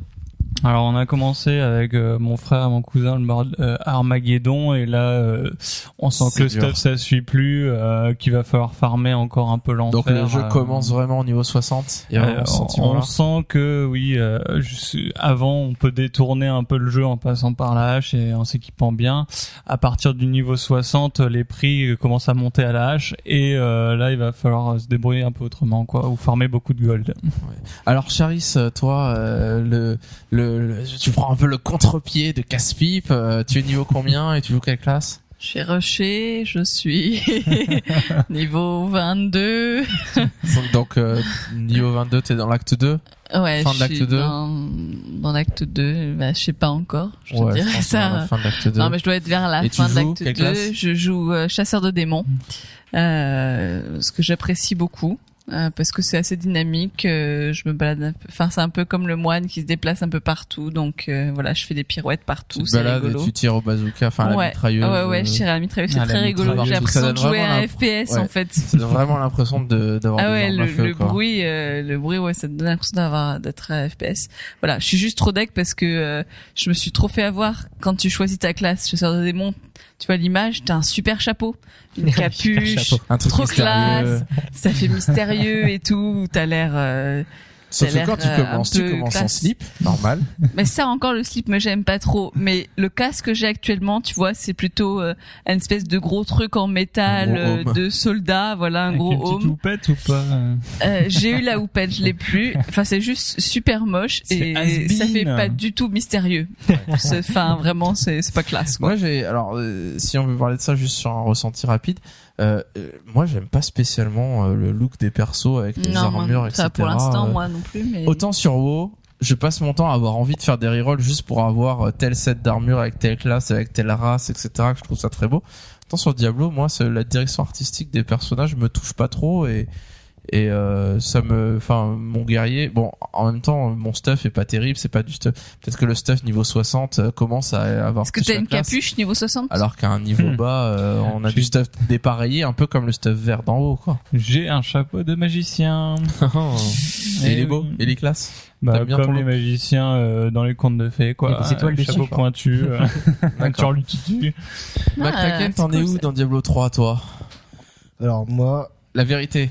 Euh, j'ai fini le jeu, je suis level 34. Enfin, l'histoire euh, en mode Ouais, le jeu normal. en mode hein. normal. oui, bah, moi de toute façon, euh, clairement, euh, j'ai joué pour le plaisir. euh, j'ai vraiment tout découvert, toutes les, tous les recoins, tout exploré, les moindres recoins des maps. de maps que j'ai pu Et quand tu te déconnectais au milieu, que ça redevenait invis- euh, tout à explorer, tu recommençais. je recommençais. Donc voilà. Donc euh, voilà. Voilà, donc niveau barbare, 34. Et t'as commencé le mode cauchemar ou Non, un enfin j'ai commencé le, j'ai j'ai commencé un la- tout petit peu, mais Ouais, pas, t'es pas lancé dedans encore. Euh, Yuri, t'en es où dans le jeu? Euh, j'ai fini en normal avec un moine. Donc niveau 30 et quelques, Ouais, pareil? trentaine, ouais. Et là, j'ai recommencé en mode, euh, bah, juste après le normal, le En cauchemar. mode cauchemar. Ouais, Et voilà. t'as avancé un petit peu? Non, pas du tout. Bah, j'ai vu juste, je voulais, j'ai recommencé juste pour voir euh, la difficulté comment elle variait. Et euh, ouais, enfin, je perds un peu plus de vie, mais sinon ça va. Donc on est un peu, à McCracken, Yuri et moi, on est un peu au même niveau. Moi c'est pareil, j'ai fini le jeu, j'ai pris mon temps. Et euh, une fois qu'on finit le jeu en normal, il y a un, enfin, à part si on est vraiment à fond, mais il y a un petit temps, on se dit bon bah voilà, j'ai fini. Et euh, j'ai l'impression qu'il y a un petit moment de un peu flottement, et puis à un moment on se dit bon allez, je vais essayer cauchemar, je commence à y mettre, et ça prend assez vite la sauce de quand on s'y remet. euh, finalement, on on commence à avoir des ennemis plus forts, à se dire bon il faut s'équiper un peu mieux, et puis euh, on avance, etc. On progresse, on monte de niveau ça continue à monter assez vite au niveau 30 moi je suis C'est à nouveau 35 addictif, tu veux dire. 36 euh, ouais ouais c'est très c'est vrai que c'est très addictif. Et euh, du coup voilà moi je suis au cauchemar et c'est vrai que j'ai je prends beaucoup de plaisir maintenant à jouer un peu plus en rush. Euh, maintenant que j'ai tout j'ai lu toutes les quêtes enfin que j'ai vu tous les cinématiques etc bah je passe tout je zappe tout et je passe mon temps à jouer et pas à regarder des cinématiques ou à regarder des des événements qui se passent. Et c'est très plaisant ce côté euh, voilà je joue vraiment et ça commence à devenir un tout petit peu stratégique en cauchemar où faut faire un peu plus attention et donc j'imagine même pas les modes euh, enfer et mode Armageddon. Voilà ça devient dix fois plus dur quoi. Mais euh, au final, est-ce que ça vous motive pas non plus euh, les runes que vous avez pas débloquées? Est-ce que euh, c'est pas un facteur de motivation pour aller jusqu'au niveau 60 des choses à débloquer Yori? Des barres vertes. des barres à remplir non. Non, parce que Ouais. quand même, il y a des Non, runes mais qui changent totalement a- le sort et qui fait Ouais, que. mais- bon on a le senti moi j'ai le sentiment que tant qu'on n'est pas niveau 60 euh, c'est un peu anecdotique pas toutes ces choses là à- quoi ouais, on, vu on le les jeu. utilise pour rigoler etc mais euh, c'est vrai qu'à partir du niveau 60 ça devenir intéressant quand à chaque combat à chaque rencontre il faut vraiment être euh, optimisé et commencer à vraiment euh, mettre en place des stratégies notamment si on joue à plusieurs Euh, donc le lancement de Diablo 3 s'est passé non pas sans heurts euh, puisque vous avez tous entendu parler de l'erreur 37 et des problèmes qu'il y a eu de- d'authentification. Problèmes, est-ce qu'ils sont peut-être réglés aujourd'hui? Euh, Il y a encore des loupés, il y a encore des moments où il y a trop d'affluence et où, euh, où ça rame. Donc on va pas revenir dessus. Il y a eu énormément de, de gens qui en ont parlé. De euh, le soir même de la sortie de Diablo 3, bah à minuit c'était juste pas possible de se connecter. Euh, moi personnellement à 1h20, 1h30, ça y est, j'étais connecté dans Ouais, le jeu beaucoup de gens, ça s'est débloqué vers ce moment-là. Euh, bon, est-ce que comment Blizzard a pu rater ce truc-là? C'est assez surprenant parce qu'ils avaient l'expérience avec World of Warcraft de ces choses-là. Le WoW Vanilla, Burning Crusade quand c'est sorti, il y a eu des gros ratés et puis après ils ont su gérer l'affluence des joueurs, même de millions de joueurs. Euh, bon, j'ai le sentiment quand même que Blizzard ne s'attendait pas à un succès aussi énorme pour Diablo 3. StarCraft 2 n'avait pas fait un record de vente quand c'est sorti. Euh, Diablo 3 a fait un record, on va en parler tout à l'heure. Un record Bah, je pense énorme. qu'ils ils se, euh, ils se sont dit qu'avec les passes annuelles, il y avait déjà beaucoup de gens qui avaient pris et qu'il y aurait ouais, pas tant de qu'ils gens pas autant de ventes et pourtant ils ont battu un record de vente euh, juste avec les ventes sans les 1,2 millions du pass annuel. Si je me souviens, il y avait déjà un record de prévente. Un record de précommande, Ama- ouais. euh, voilà, de précommande. Donc, Ouais, bon, ouais. Mais bon, quand on voit dans les magasins à quel point les boutiques ont été t'es dévalisées, mal préparé. on ouais. est passé à Paris à Surcouf euh, dans le, le rayon jeux vidéo en bas qui est assez grand, il y a beaucoup de choses. Euh, le- la semaine d'après, euh, quatre jours après la sortie, il y avait un stand Diablo 3, c'était vide, il y avait rien, il y avait des affiches qui restaient, il y avait pas un jeu. Mm. Et, euh, et du coup, bon, c'est, on a vraiment vu à quel point le jeu s'est c'est c'est arraché en tout cas en France. Euh, donc bon, ça peut expliquer cela. Pour autant, euh, c'est vrai qu'on peut comprendre que ça fasse rager des gens de d'avoir des problèmes pour se connecter à un jeu qui peut être joué en solo intégralement si on le souhaite. Moi, j'ai Euh, dit à mon frère, euh, pour... il était en train de rager, je lui fais, mais tu sais, quand WoW est sorti, ces trucs-là, ça a duré plus de six mois, hein. Là, ça l'a cassé. Ouais, ah, mais clairement, clairement. Euh, on voulait juste revenir aussi sur le, le fameux spoil du début dont vous avez parlé le mois dernier, du fait qu'il ne fallait pas ouvrir l'artbook euh, du jeu, qui conseillait de pas l'ouvrir si on voulait un peu de, une petite surprise. Euh, Et découvrir l'histoire en et solo. découvrir voilà et ce qu'on voulait découvrir l'histoire en solo tout seul tranquillement. Euh, donc en effet on en avait parlé le mois dernier on avait fait des suppositions. C'était pas totalement fausses et finalement par rapport à ce qu'on a dit. Certaines étaient complètement à côté de la plaque d'autres étaient se rapprochaient. En effet en ayant maintenant ouvert le artbook de l'édition collector bah c'est vrai qu'il y a certains personnages qu'on voit et on pouvait du coup deviner certaines choses par rapport au jeu. Mais attention n'en parlons pas parce que moi j'ai l'impression que rien qu'à savoir sur quoi ça porte euh, fait que dès qu'on va jouer, on va savoir de quoi on parle. En tout de suite, on va le voir parce que c'est pas c'est c'est pas très compliqué comme spoil. Enfin, moi, j'ai quand j'ai joué, beaucoup de gens disent oh j'avais deviné, etc. Euh, Moi, je joue à Diablo 3, je fais mon candide, euh, j'essaye pas de deviner quoi que ce soit, je vais me faire surprendre.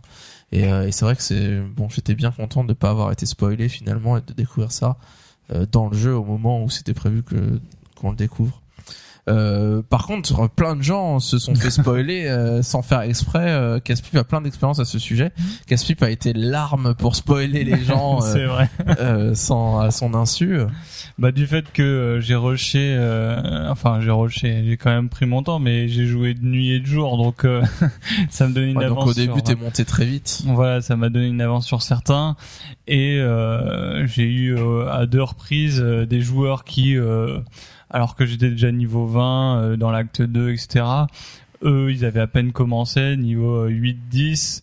Euh, ils venaient de découvrir la cathédrale de Tristram, de découvrir qu'il y avait un étranger euh, dont on ne connaissait pas l'identité. Et euh, finalement, euh, c'est vrai que sur la page de chargement, euh, le système pour rejoindre les groupes est assez euh, attirant.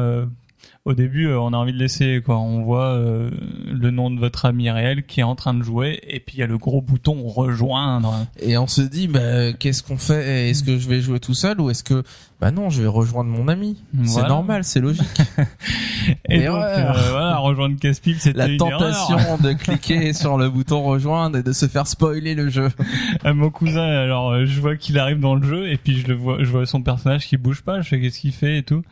Et puis d'un coup, il m'appelle sur Skype, il me fait Oh la vache, je viens de voir euh, la cinématique euh, de l'acte, la fin de l'acte 1 et tout ça. Je suis complètement spoilé et tout. Alors il a vu, euh, Ah non, non, non. et il Rien. a vu ce qu'on voit dans Rien.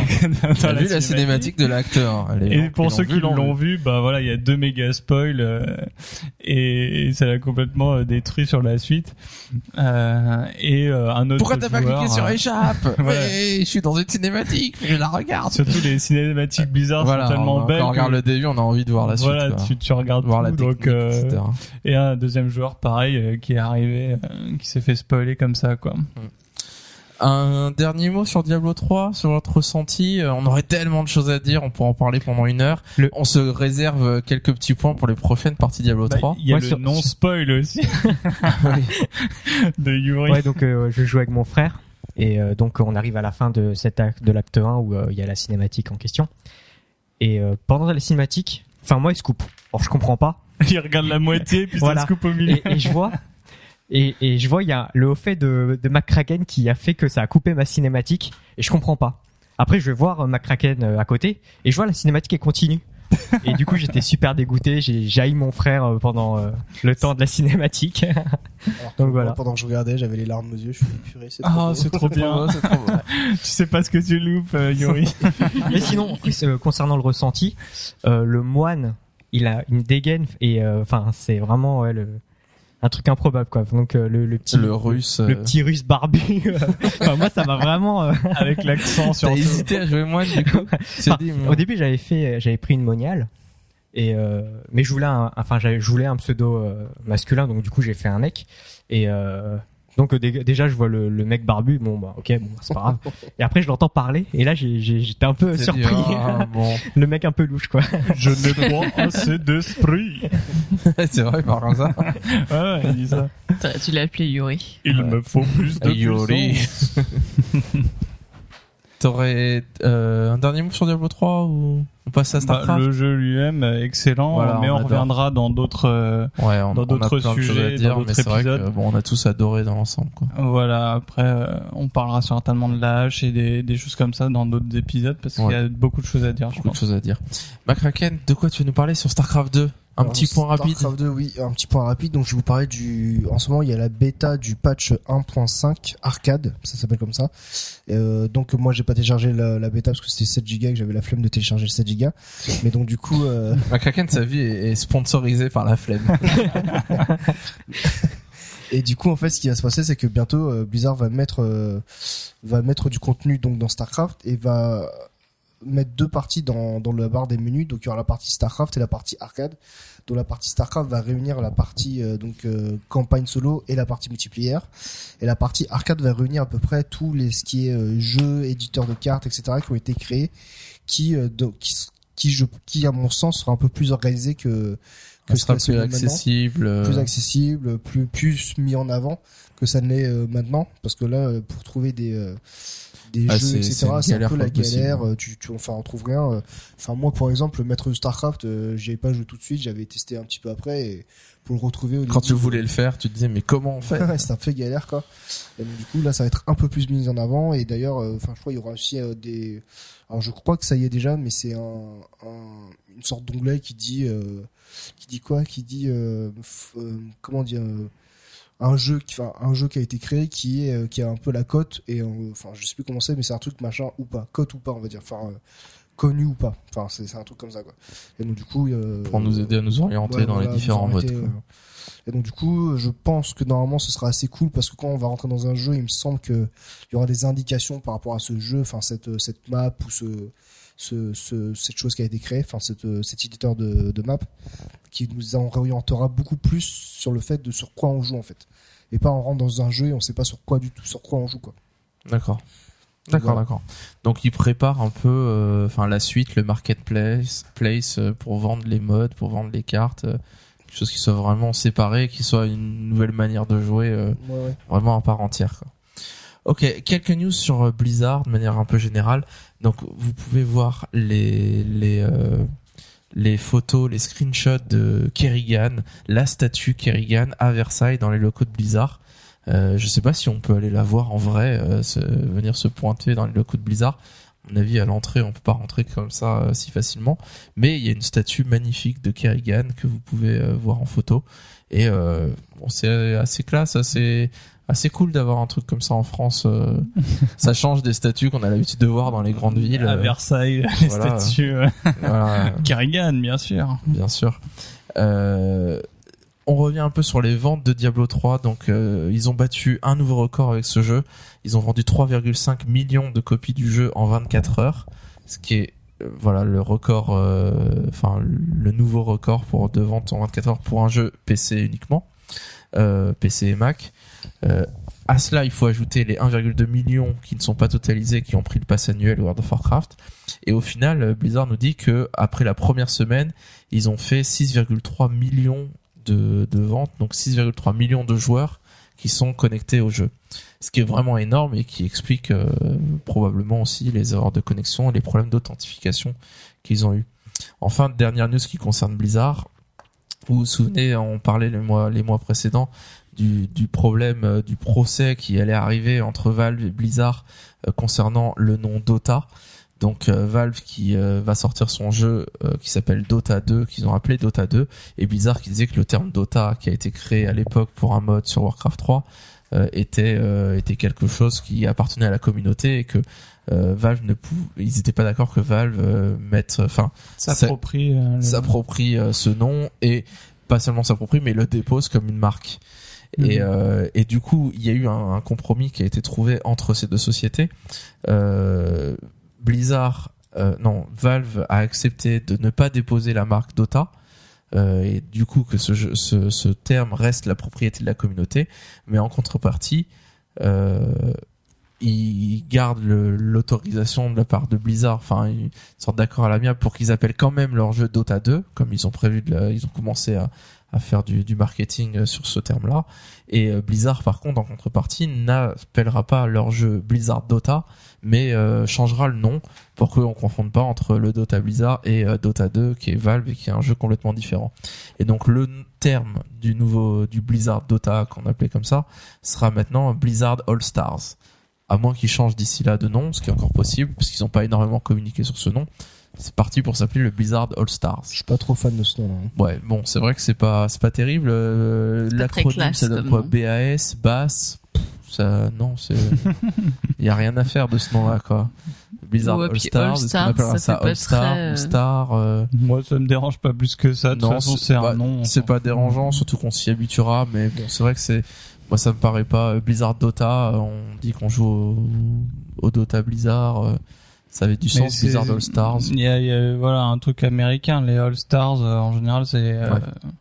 euh, dans les sports américains. T'as les équipes All Stars où c'est que Ouais, des grandes NBA All Stars. Voilà, donc c'est peut-être moins culturel pour nous. C'est vrai, c'est vrai. Bon, c'est intéressant de voir que comment ce, ce compromis s'est fait, que c'est vraiment un compromis s'est fait. Il me semble pas qu'il y ait eu procès ou que s'il y a eu procès, ils étaient très loin dans le procès. Donc le juge a rien compris. euh, quoi Ouais, c'est ça, Dota, quoi euh, ces mode Starcraft. Je comprends rien. Euh, bon, c'est intéressant de voir ils ont trouvé un bon compromis, gagnant-gagnant, où personne n'y perd, surtout pas la communauté, surtout pas les joueurs. Donc Valve va pouvoir faire son jeu dans son coin de la manière qu'ils veulent et continuer avec leur nom. Blizzard va garder ce nom qui va être utilisable par la communauté encore. Blizzard change son nom. Euh, c'est intéressant pour moi euh, dans le monde du jeu vidéo. Il y a énormément de sociétés, toutes plus ou moins respectables, et il y a deux sociétés, enfin dans les grandes multinationales, les entreprises vraiment énormes, les éditeurs, les, les concepteurs de jeux vidéo énormes, il y a Valve et, et Blizzard qui sont un peu différents dans le sens où dans ces sociétés, euh, la, la, enfin la première chose pour rentrer dans cette société, c'est d'être fan de ces jeux-là, des jeux Blizzard ou des jeux Valve. C'est deux sociétés qui fonctionnent, qui, qui marchent vraiment différemment de ce qu'on voit dans d'autres sociétés sans dévaloriser les autres sociétés hein, qui sont qui sont très bien hein. et, euh, et du coup c'est c'est euh, c'est vrai que c'était surprenant qu'ils se laissent piéger dans ce jeu des procès comme Activision, Electronic Arts, des éditeurs comme des entreprises pourraient se balancer des procès pour des brevets, Apple, Microsoft, etc. Et c'est surprenant que Blizzard et Valve, qui ont tous les deux un idéal qui est on veut juste faire des très bons jeux et on pense que si on fait juste des très bons jeux, ben on cartonnera, euh, qui se le fassent avoir dans un dans une histoire comme ça de de nom de, de gaminerie et de chamaillerie pour euh, essayer de retirer de l'argent euh, avec des brevets, etc. Donc comme quoi, ça devait vraiment leur tenir à cœur à Blizzard pour aller jusque là. Valve s'est retrouvé un peu embêté et ils ont trouvé un accord qui satisfaisait tout le monde finalement. On va maintenant passer au courrier des auditeurs. Et ce mois-ci, donc on a sélectionné quelques euh, commentaires qui ont été faits sur notre euh, sur notre point. Alors on va pas citer toutes les, les remarques intéressantes qu'il y a eu, il y en a eu pas mal, mais on va essayer de se tenir à quelques points qui, qui auxquels, quelques questions auxquelles on a envie de répondre. Alors Méo, ce n'est pas une question qu'il nous dit, mais il nous affirme qu'il y a bien des points pour les hauts faits du combat des mascottes. Donc on Ah. est bien, on est rassuré parce qu'on Bah ouais. disait que on ferait pas, enfin quel intérêt de faire ce truc-là s'il n'y a pas de points de haut fait, il nous faut pas d'incitation. voilà, il nous faut une, une petite incitation, même si c'est très infime. Donc on est très content pour ce truc-là.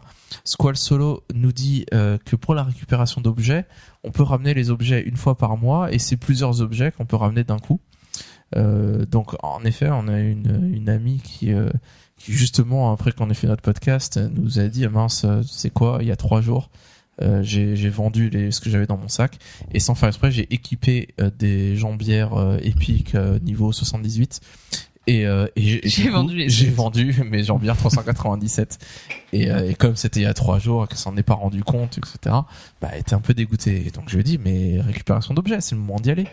Et, euh, et du coup elle a chopé son iPad vite fait elle a été à battle.net etc et en trois clics elle a retrouvé ses jambières elle les a récupérées et euh, elle les a reçues par la poste dans le jeu donc euh, c'est euh, Dans le jeu, dans ouais. le jeu, pas IRL et, euh, et donc vraiment ça marche bien c'est super on voit tous les objets qu'on a vendus euh, désenchantés etc on a une liste interminable on scrolle dedans et puis on trouve l'objet Ouais. qui nous manque On peut en cocher autant qu'on veut ou Alors, on peut en cocher euh, plusieurs je sais pas est-ce qu'il y a une hmm. limite ou pas? D'accord. on n'a pas essayé, on a vu qu'on pouvait en prendre plusieurs, ça c'est sûr. Euh, Charpaton nous dit est-ce qu'il y aura un petit zeste de musique comme dans la partie musique à chaque numéro? Pourquoi pas pour la partie boss, donc qui est la partie euh, histoire du podcast? Eh ben Charpaton, pas? c'est une excellente idée. On va voir si je vais voir si je trouve une musique à chaque fois pour essayer de l'insérer si j'y pense, mais euh, Fait à la bouche Voilà. par McCracken. Bien sûr. voilà. vous saurez euh, McCracken qui sourit devant, il rapproche son Ça micro sert à pour rien, ça ne se voit pas Ça en sert rien, podcast. ça ne s'entend pas un sourire. euh, non, c'est- c'est- il, il a tenté, il allait partir pour chanter, il s'est arrêté. non, ne chante pas, eu un- McCracken. Ne chante pas, c'est bon. Euh, Zedrix nous dit que clairement que Diablo- la sortie de Diablo 3, c'est la désertion des raids. Euh, c'est clair et net pour lui dans Mm. sa guilde, dans de ce qu'il voit dans le jeu. C'est Euh, même pour la aussi. régression des raids. Ouais. Pour nous aussi, euh, moi je me connecte à WoW, je vois 17 euh, personnes connectées dans mes amis réels et euh, je me rends compte que dans la guilde, ces 17 personnes, personne n'est là quoi. Tout le monde Diablo, est sur Diablo, Diablo, 3, Diablo. euh, Diablo, Diablo, Diablo, Starcraft, ça c'est ma craquette. Et puis Diablo, Diablo, Diablo, voilà, classique. Euh, Cyrus nous dit qu'il a posté une idée sur le forum WoW, euh, l'idée que les tabards puissent se porter sans se voir, un peu comme les casques actuellement ou comme les capes euh, en disant actuellement quand on veut monter une réputation ben on doit mettre un tabard qui est peut-être assez moche peut-être qui va pas avec la transmogrification qu'il a choisi et il aimerait qu'on puisse le cacher euh, le porter mais le cacher euh, pour pouvoir admirer nos beaux sets d'armure. Donc c'est vrai que c'est une bonne idée ça paraît pas très compliqué à faire est-ce que Blizzard sera d'accord. C'est pas gagné euh, et donc le Cérus nous raconte, enfin le Cérus, Cérus justement, euh, Le même que la, la remarque d'avant, nous raconte un petit fail perso qui remonte à Burning Crusade. Et il nous dit alors, je- je- à cette époque-là, je suis sur un tout petit serveur. Mon tout premier perso est un énorme chasseur tauren fraîchement arrivé level 70. Et après pas mal de farms de BG, me voici full stuff PVP. Trop beau. Je fais un duel avec un ami IRL à la sortie d'un Grimard avec pas mal de monde autour. Vu que je me débrouille super bien et que je maîtrise, je place mes pièges, je lâche tout ce que j'ai. Malgré tous mes efforts, mon clavier et ma souris qui commencent à fumer, je perds. Je commence tout doucement à rager et me dis que je suis un gros noob. Je suis à genoux devant le vainqueur et je m'apprête à marquer GG par fair play. Je lève les yeux sur l'écran et je vois ma grosse vache qui s'écroule. Je me suis fait one shot. Gros moment de solitude. Je me rends compte que j'ai aggro un sanglier level 3 par un de mes pièges. À ce moment-là, le temps s'est arrêté. Les images de mon pex et de farm ont défilé devant mes yeux et je me suis décomposé sur mon siège. Quand je reprends mes esprits, je vois mon pote qui est mort de rire, qui se fout de moi, et forcément, pour plus d'efficacité, il balance ça en slash crié avec tous les PvP boys du coin. Euh, regardez. Quel noob Bref, un énorme fail, et pourtant un de mes meilleurs souvenirs de WoW.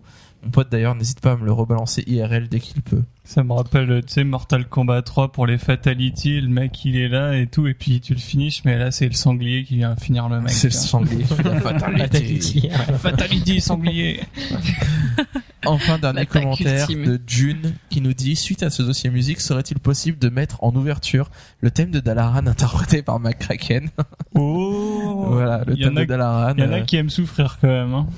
Ouais, alors on le mettra pas en a ouverture, Très bon goût, ce monsieur. mais c'est vrai que depuis qu'il est que McCracken a vu ce commentaire, euh, il écoute le thème de Dalaran en boucle et il essaye de le chanter à la perfection. En fait, euh, j'ai même pris des cours de ténor. Des cours de ténor. parfaitement. Sous la douche, euh, c'est ça Allez, on, on dit au revoir à ceux qui n'ont pas envie de nous entendre parler d'autre chose que de WoW ou de Blizzard. Et puis on dit bonjour à tous ceux qui ont envie de Qui savoir a n'écouté que ça qu'est-ce qu'on fait, qui vient d'écouter que ça, qu'est-ce qu'on fait à part jouer à World of Warcraft? Et donc, assez rapidement, euh, on a réussi ce mois-ci à faire un podcast pas trop long comparé au mois dernier. Vous saviez, on vous l'a dit par le passé, qu'on avait quand même un objectif d'être un peu plus intensif et de moins s'éterniser euh, des heures et des heures et voilà et, et pas force être concis mais dire la même chose en moins de temps. Donc euh, bon ce mois-ci forcément c'est un petit podcast parce que comme vous l'avez vu il y a pas beaucoup de news. Mais on va euh, vous régaler pour dans, dans toutes les choses merveilleuses qu'on a fait ce mois-ci. Alors entre ne pas jouer enfin à part jouer à World of Warcraft à part jouer à Diablo 3 vous avez eu le temps de faire autre chose? Charis J'ai lu. C'est pour ça que je suis si bas dans Diablo 3. ah toi t'as eu le temps de faire autre chose parce que t'as- Parce que j'ai pas joué à et Diablo alors 3. tu lis quoi? Alors je lis des livres. l'encyclopédie J'en suis à B. non, je lis un livre qui s'appelle L'épée de vérité.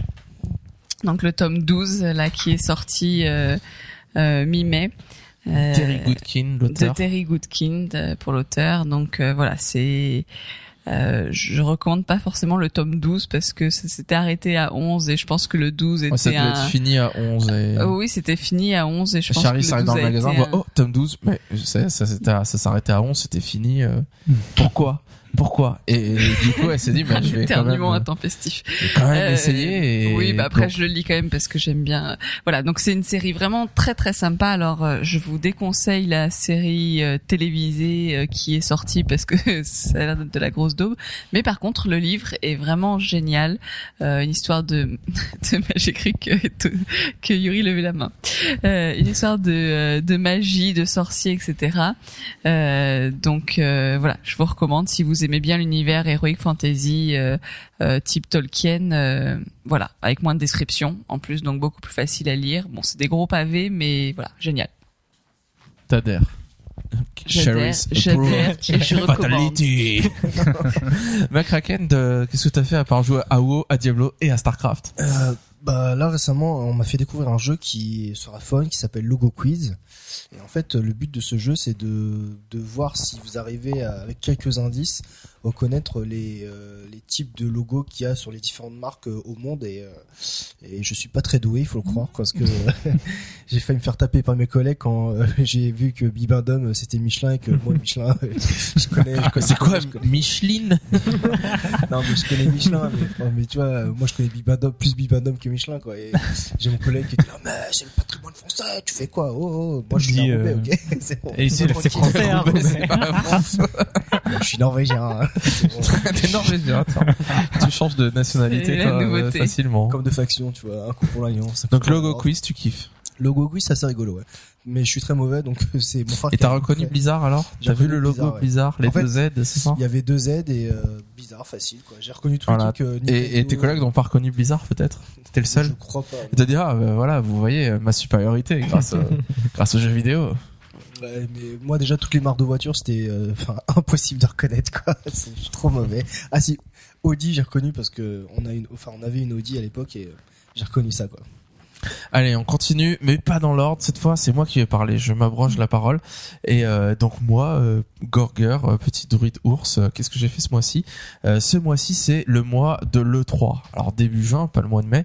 Euh, L'E3, qu'est-ce que c'est? C'est le grand salon, le- l'Electronic Entertainment Expo. il me semble. Hmm, ouais. E3. Enfin, 3 E quoi. Voilà, 3E. euh, donc c'est le, le grand salon du jeu vidéo à Los E3 Angeles. ou au cube Euh, Ah, alors oui. E-Cube, euh, en théorie, c'est Ouais. E-Cube à la base. Et puis au fur et à mesure, tout le monde s'est mis à dire E3. Et maintenant, ils le mettent même plus en exposant le 3. C'est le 3, E3, quoi.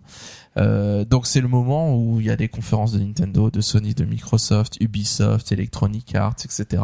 Et puis euh, les journalistes du monde entier des jeux vidéo vont là-bas pour tester les jeux, ramener plein d'infos et nous montrer plein de trailers. Et donc comme chaque année, j'ai suivi les conférences de de Nintendo, de Sony, Microsoft principalement. Et chaque année, j'attends avec impatience ces conférences. Alors je les suis pas en direct parce que le moment euh, de diffusion m'arrange pas par rapport à mon travail, mais je les suis en différé en, en passant deux jours euh, sans ne regarder aucun site de jeux vidéo pour ne pas me spoiler les éventuelles annonces qui- qu'il y a. Et euh, j'adore ces moments-là de regarder les conférences et d'attendre, d'espérer euh, une annonce, une grosse annonce, une nouvelle console, un nouveau service exceptionnel, un nouveau jeu auquel on s'attendait pas. Euh, et c'est vrai que j'ai adoré les regarder parce qu'il y a toujours cette adrénaline d'espérer quelque chose de surprenant. Cette année, c'était un peu décevant. Il y avait pas, les, les constructeurs n'avaient pas grand chose à annoncer. Beaucoup d'annonces qui ont été faites, on les connaissait déjà ou on avait déjà vu des images. Donc c'est vrai que c'était un peu décevant sur ce côté-là. Mais bon, on peut pas y avoir des années euh, avec toujours des choses exceptionnelles à annoncer. Mais euh, bon, c'était quand même un bon rendez-vous, euh, un rendez-vous important dans ma vie de gamer. Euh, mon, le, le lieu de culte où je me réunis chaque année au mois de juin devant mon petit ordinateur. Yuri, qu'as-tu fait ce mois-ci à part jouer à WoW? Alors, euh, au début du mois, j'ai fini Uncharted 3. Ah, Donc, euh, excellente suite euh, aux deux. Super spectaculaire et une fin qui est assez étonnante par rapport, euh, à, par rapport à tout le jeu, du côté spectaculaire, tout ça. Enfin, j'ai j'ai surkiffé. quoi. T'as bien aimé. Ouais. Et donc, euh, t'as fait tous les trophées, t'as tout Non, fait non, j'ai tout bah non, il y a eu Diablo 3 entre temps et Ah. euh, voilà. D'accord. Voilà. Euh, Il y a un auditeur qui demandait où est-ce que t'en étais dans Super Meat Boy.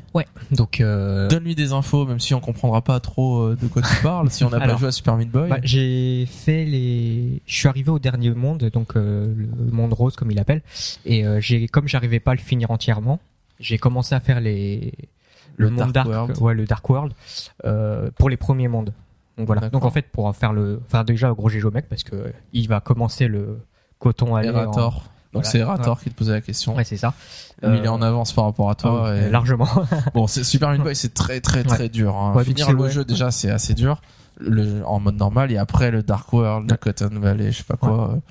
C'est c'est l'horreur. quoi. Ouais. Donc en fait, pour accéder au Dark World, faut finir tout, enfin, faut finir un monde en battant le record euh, du monde en fait. Donc, parce que Je chaque monde est rapidisais. Donc chronométré. déjà le jeu Voilà. est dur, mais en Voilà. plus euh, il faut battre des records. Ah, donc euh, pour accéder au Dark World, faut, faut, faut battre le record et le mec il a tout fait. Donc euh, bravo. Donc GG Erator. Euh, Caspi, qu'as-tu fait ce mois-ci à part WoW Hmm. Et Diablo Euh, Bah j'ai T'as découvert. réussi à manger euh, et à te laver quand même Trouver du temps pour ces activités. euh, oui, tout Alors, en cliquant t'as sur mon nouveau jeu Ton nouveau jeu qui s'appelle euh, qui s'appelle Stronghold Kingdoms euh, que j'ai découvert sur la plateforme Steam, qui est euh, un jeu gratuit avec boutique à côté et euh, donc vous pouvez télécharger et euh, bon c'est un c'est un c'est un jeu pour euh, un- une catégorie de joueurs hein, c'est ceux qui aiment les joueurs euh, des, des jeux de gestion stratégie euh, sur euh, sur navigateur. C'est-à-dire que euh, c'est des jeux euh, dont la base euh, c'est simplement de, de créer des, des villages euh, ou euh, de conquérir des planètes, etc.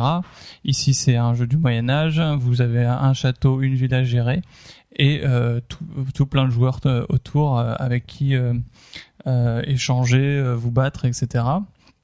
Tout marche avec des chronos que vous lancez. Une maison peut mettre plusieurs heures à être construite, donc c'est des jeux qu'on joue pas beaucoup, euh, peut-être trois fois par jour. On, on fait juste un passage, on lance des nouvelles régulier constructions. mais sans passer des heures dessus. Voilà. Euh, donc voilà, je, je conseille pour les amateurs du genre. euh, il y a une très bonne euh, politique développée euh, dessus. Puis c'est Moyen Âge, il y a un serveur français, tout est en français, donc sympathique. Sympa, sympa. Ok, ben voilà, on en a fini pour euh, ce mois-ci. On espère que vous avez apprécié ce numéro. Allez, maintenant, on peut vous le dire, euh, on a eu des super problèmes énormes pour l'enregistrement de ce podcast. Euh, on a eu des problèmes avec la table de mixage qui enregistrait pas le bon truc, etc. Et en fait, hier soir, on avait prévu de faire le podcast bien en avance, le jeudi soir. Et, euh, et ce matin, je me suis rendu compte que tout ce qu'on avait enregistré, les trois heures d'enregistrement d'hier soir, n'avait pas fonctionné et ne marchait pas du tout et c'était la cata. Et il fallait tout recommencer. Et du coup, ben, on a tout recommencé ce soir. Donc là, on vous a fait une deuxième version et en effet, euh, on a passé euh, bien trois quarts d'heure de moins par rapport à ce qu'on avait fait hier soir en disant plus ou moins la même chose parce que on est plus intensif, parce que on, on arrive à mieux structurer nos idées. Donc c'est pour ça que des podcasts plus courts, oui, euh, tant qu'il y a la même quantité d'informations, juste expliquer un peu mieux, tout simplement. Donc euh, voilà, on vous souhaite un bon mois. On espère que le mois prochain, on n'aura pas enregistré deux fois ou trois fois le podcast. Euh, certains podcasteurs dans leur podcast disent un podcast sans accro. Bah nous, on a fait un podcast avec un gros accro, mais le deuxième, lui, était sans accro. On se voit le mois prochain pour parler toujours de Mister Pandaria avec, allez, rêvons, une date de sortie, une cinématique à regarder. Et puis en attendant, bah, jouez bien à WoW, jouez bien à Diablo, et puis on se retrouve le mois prochain. Salut tout le monde. Salut.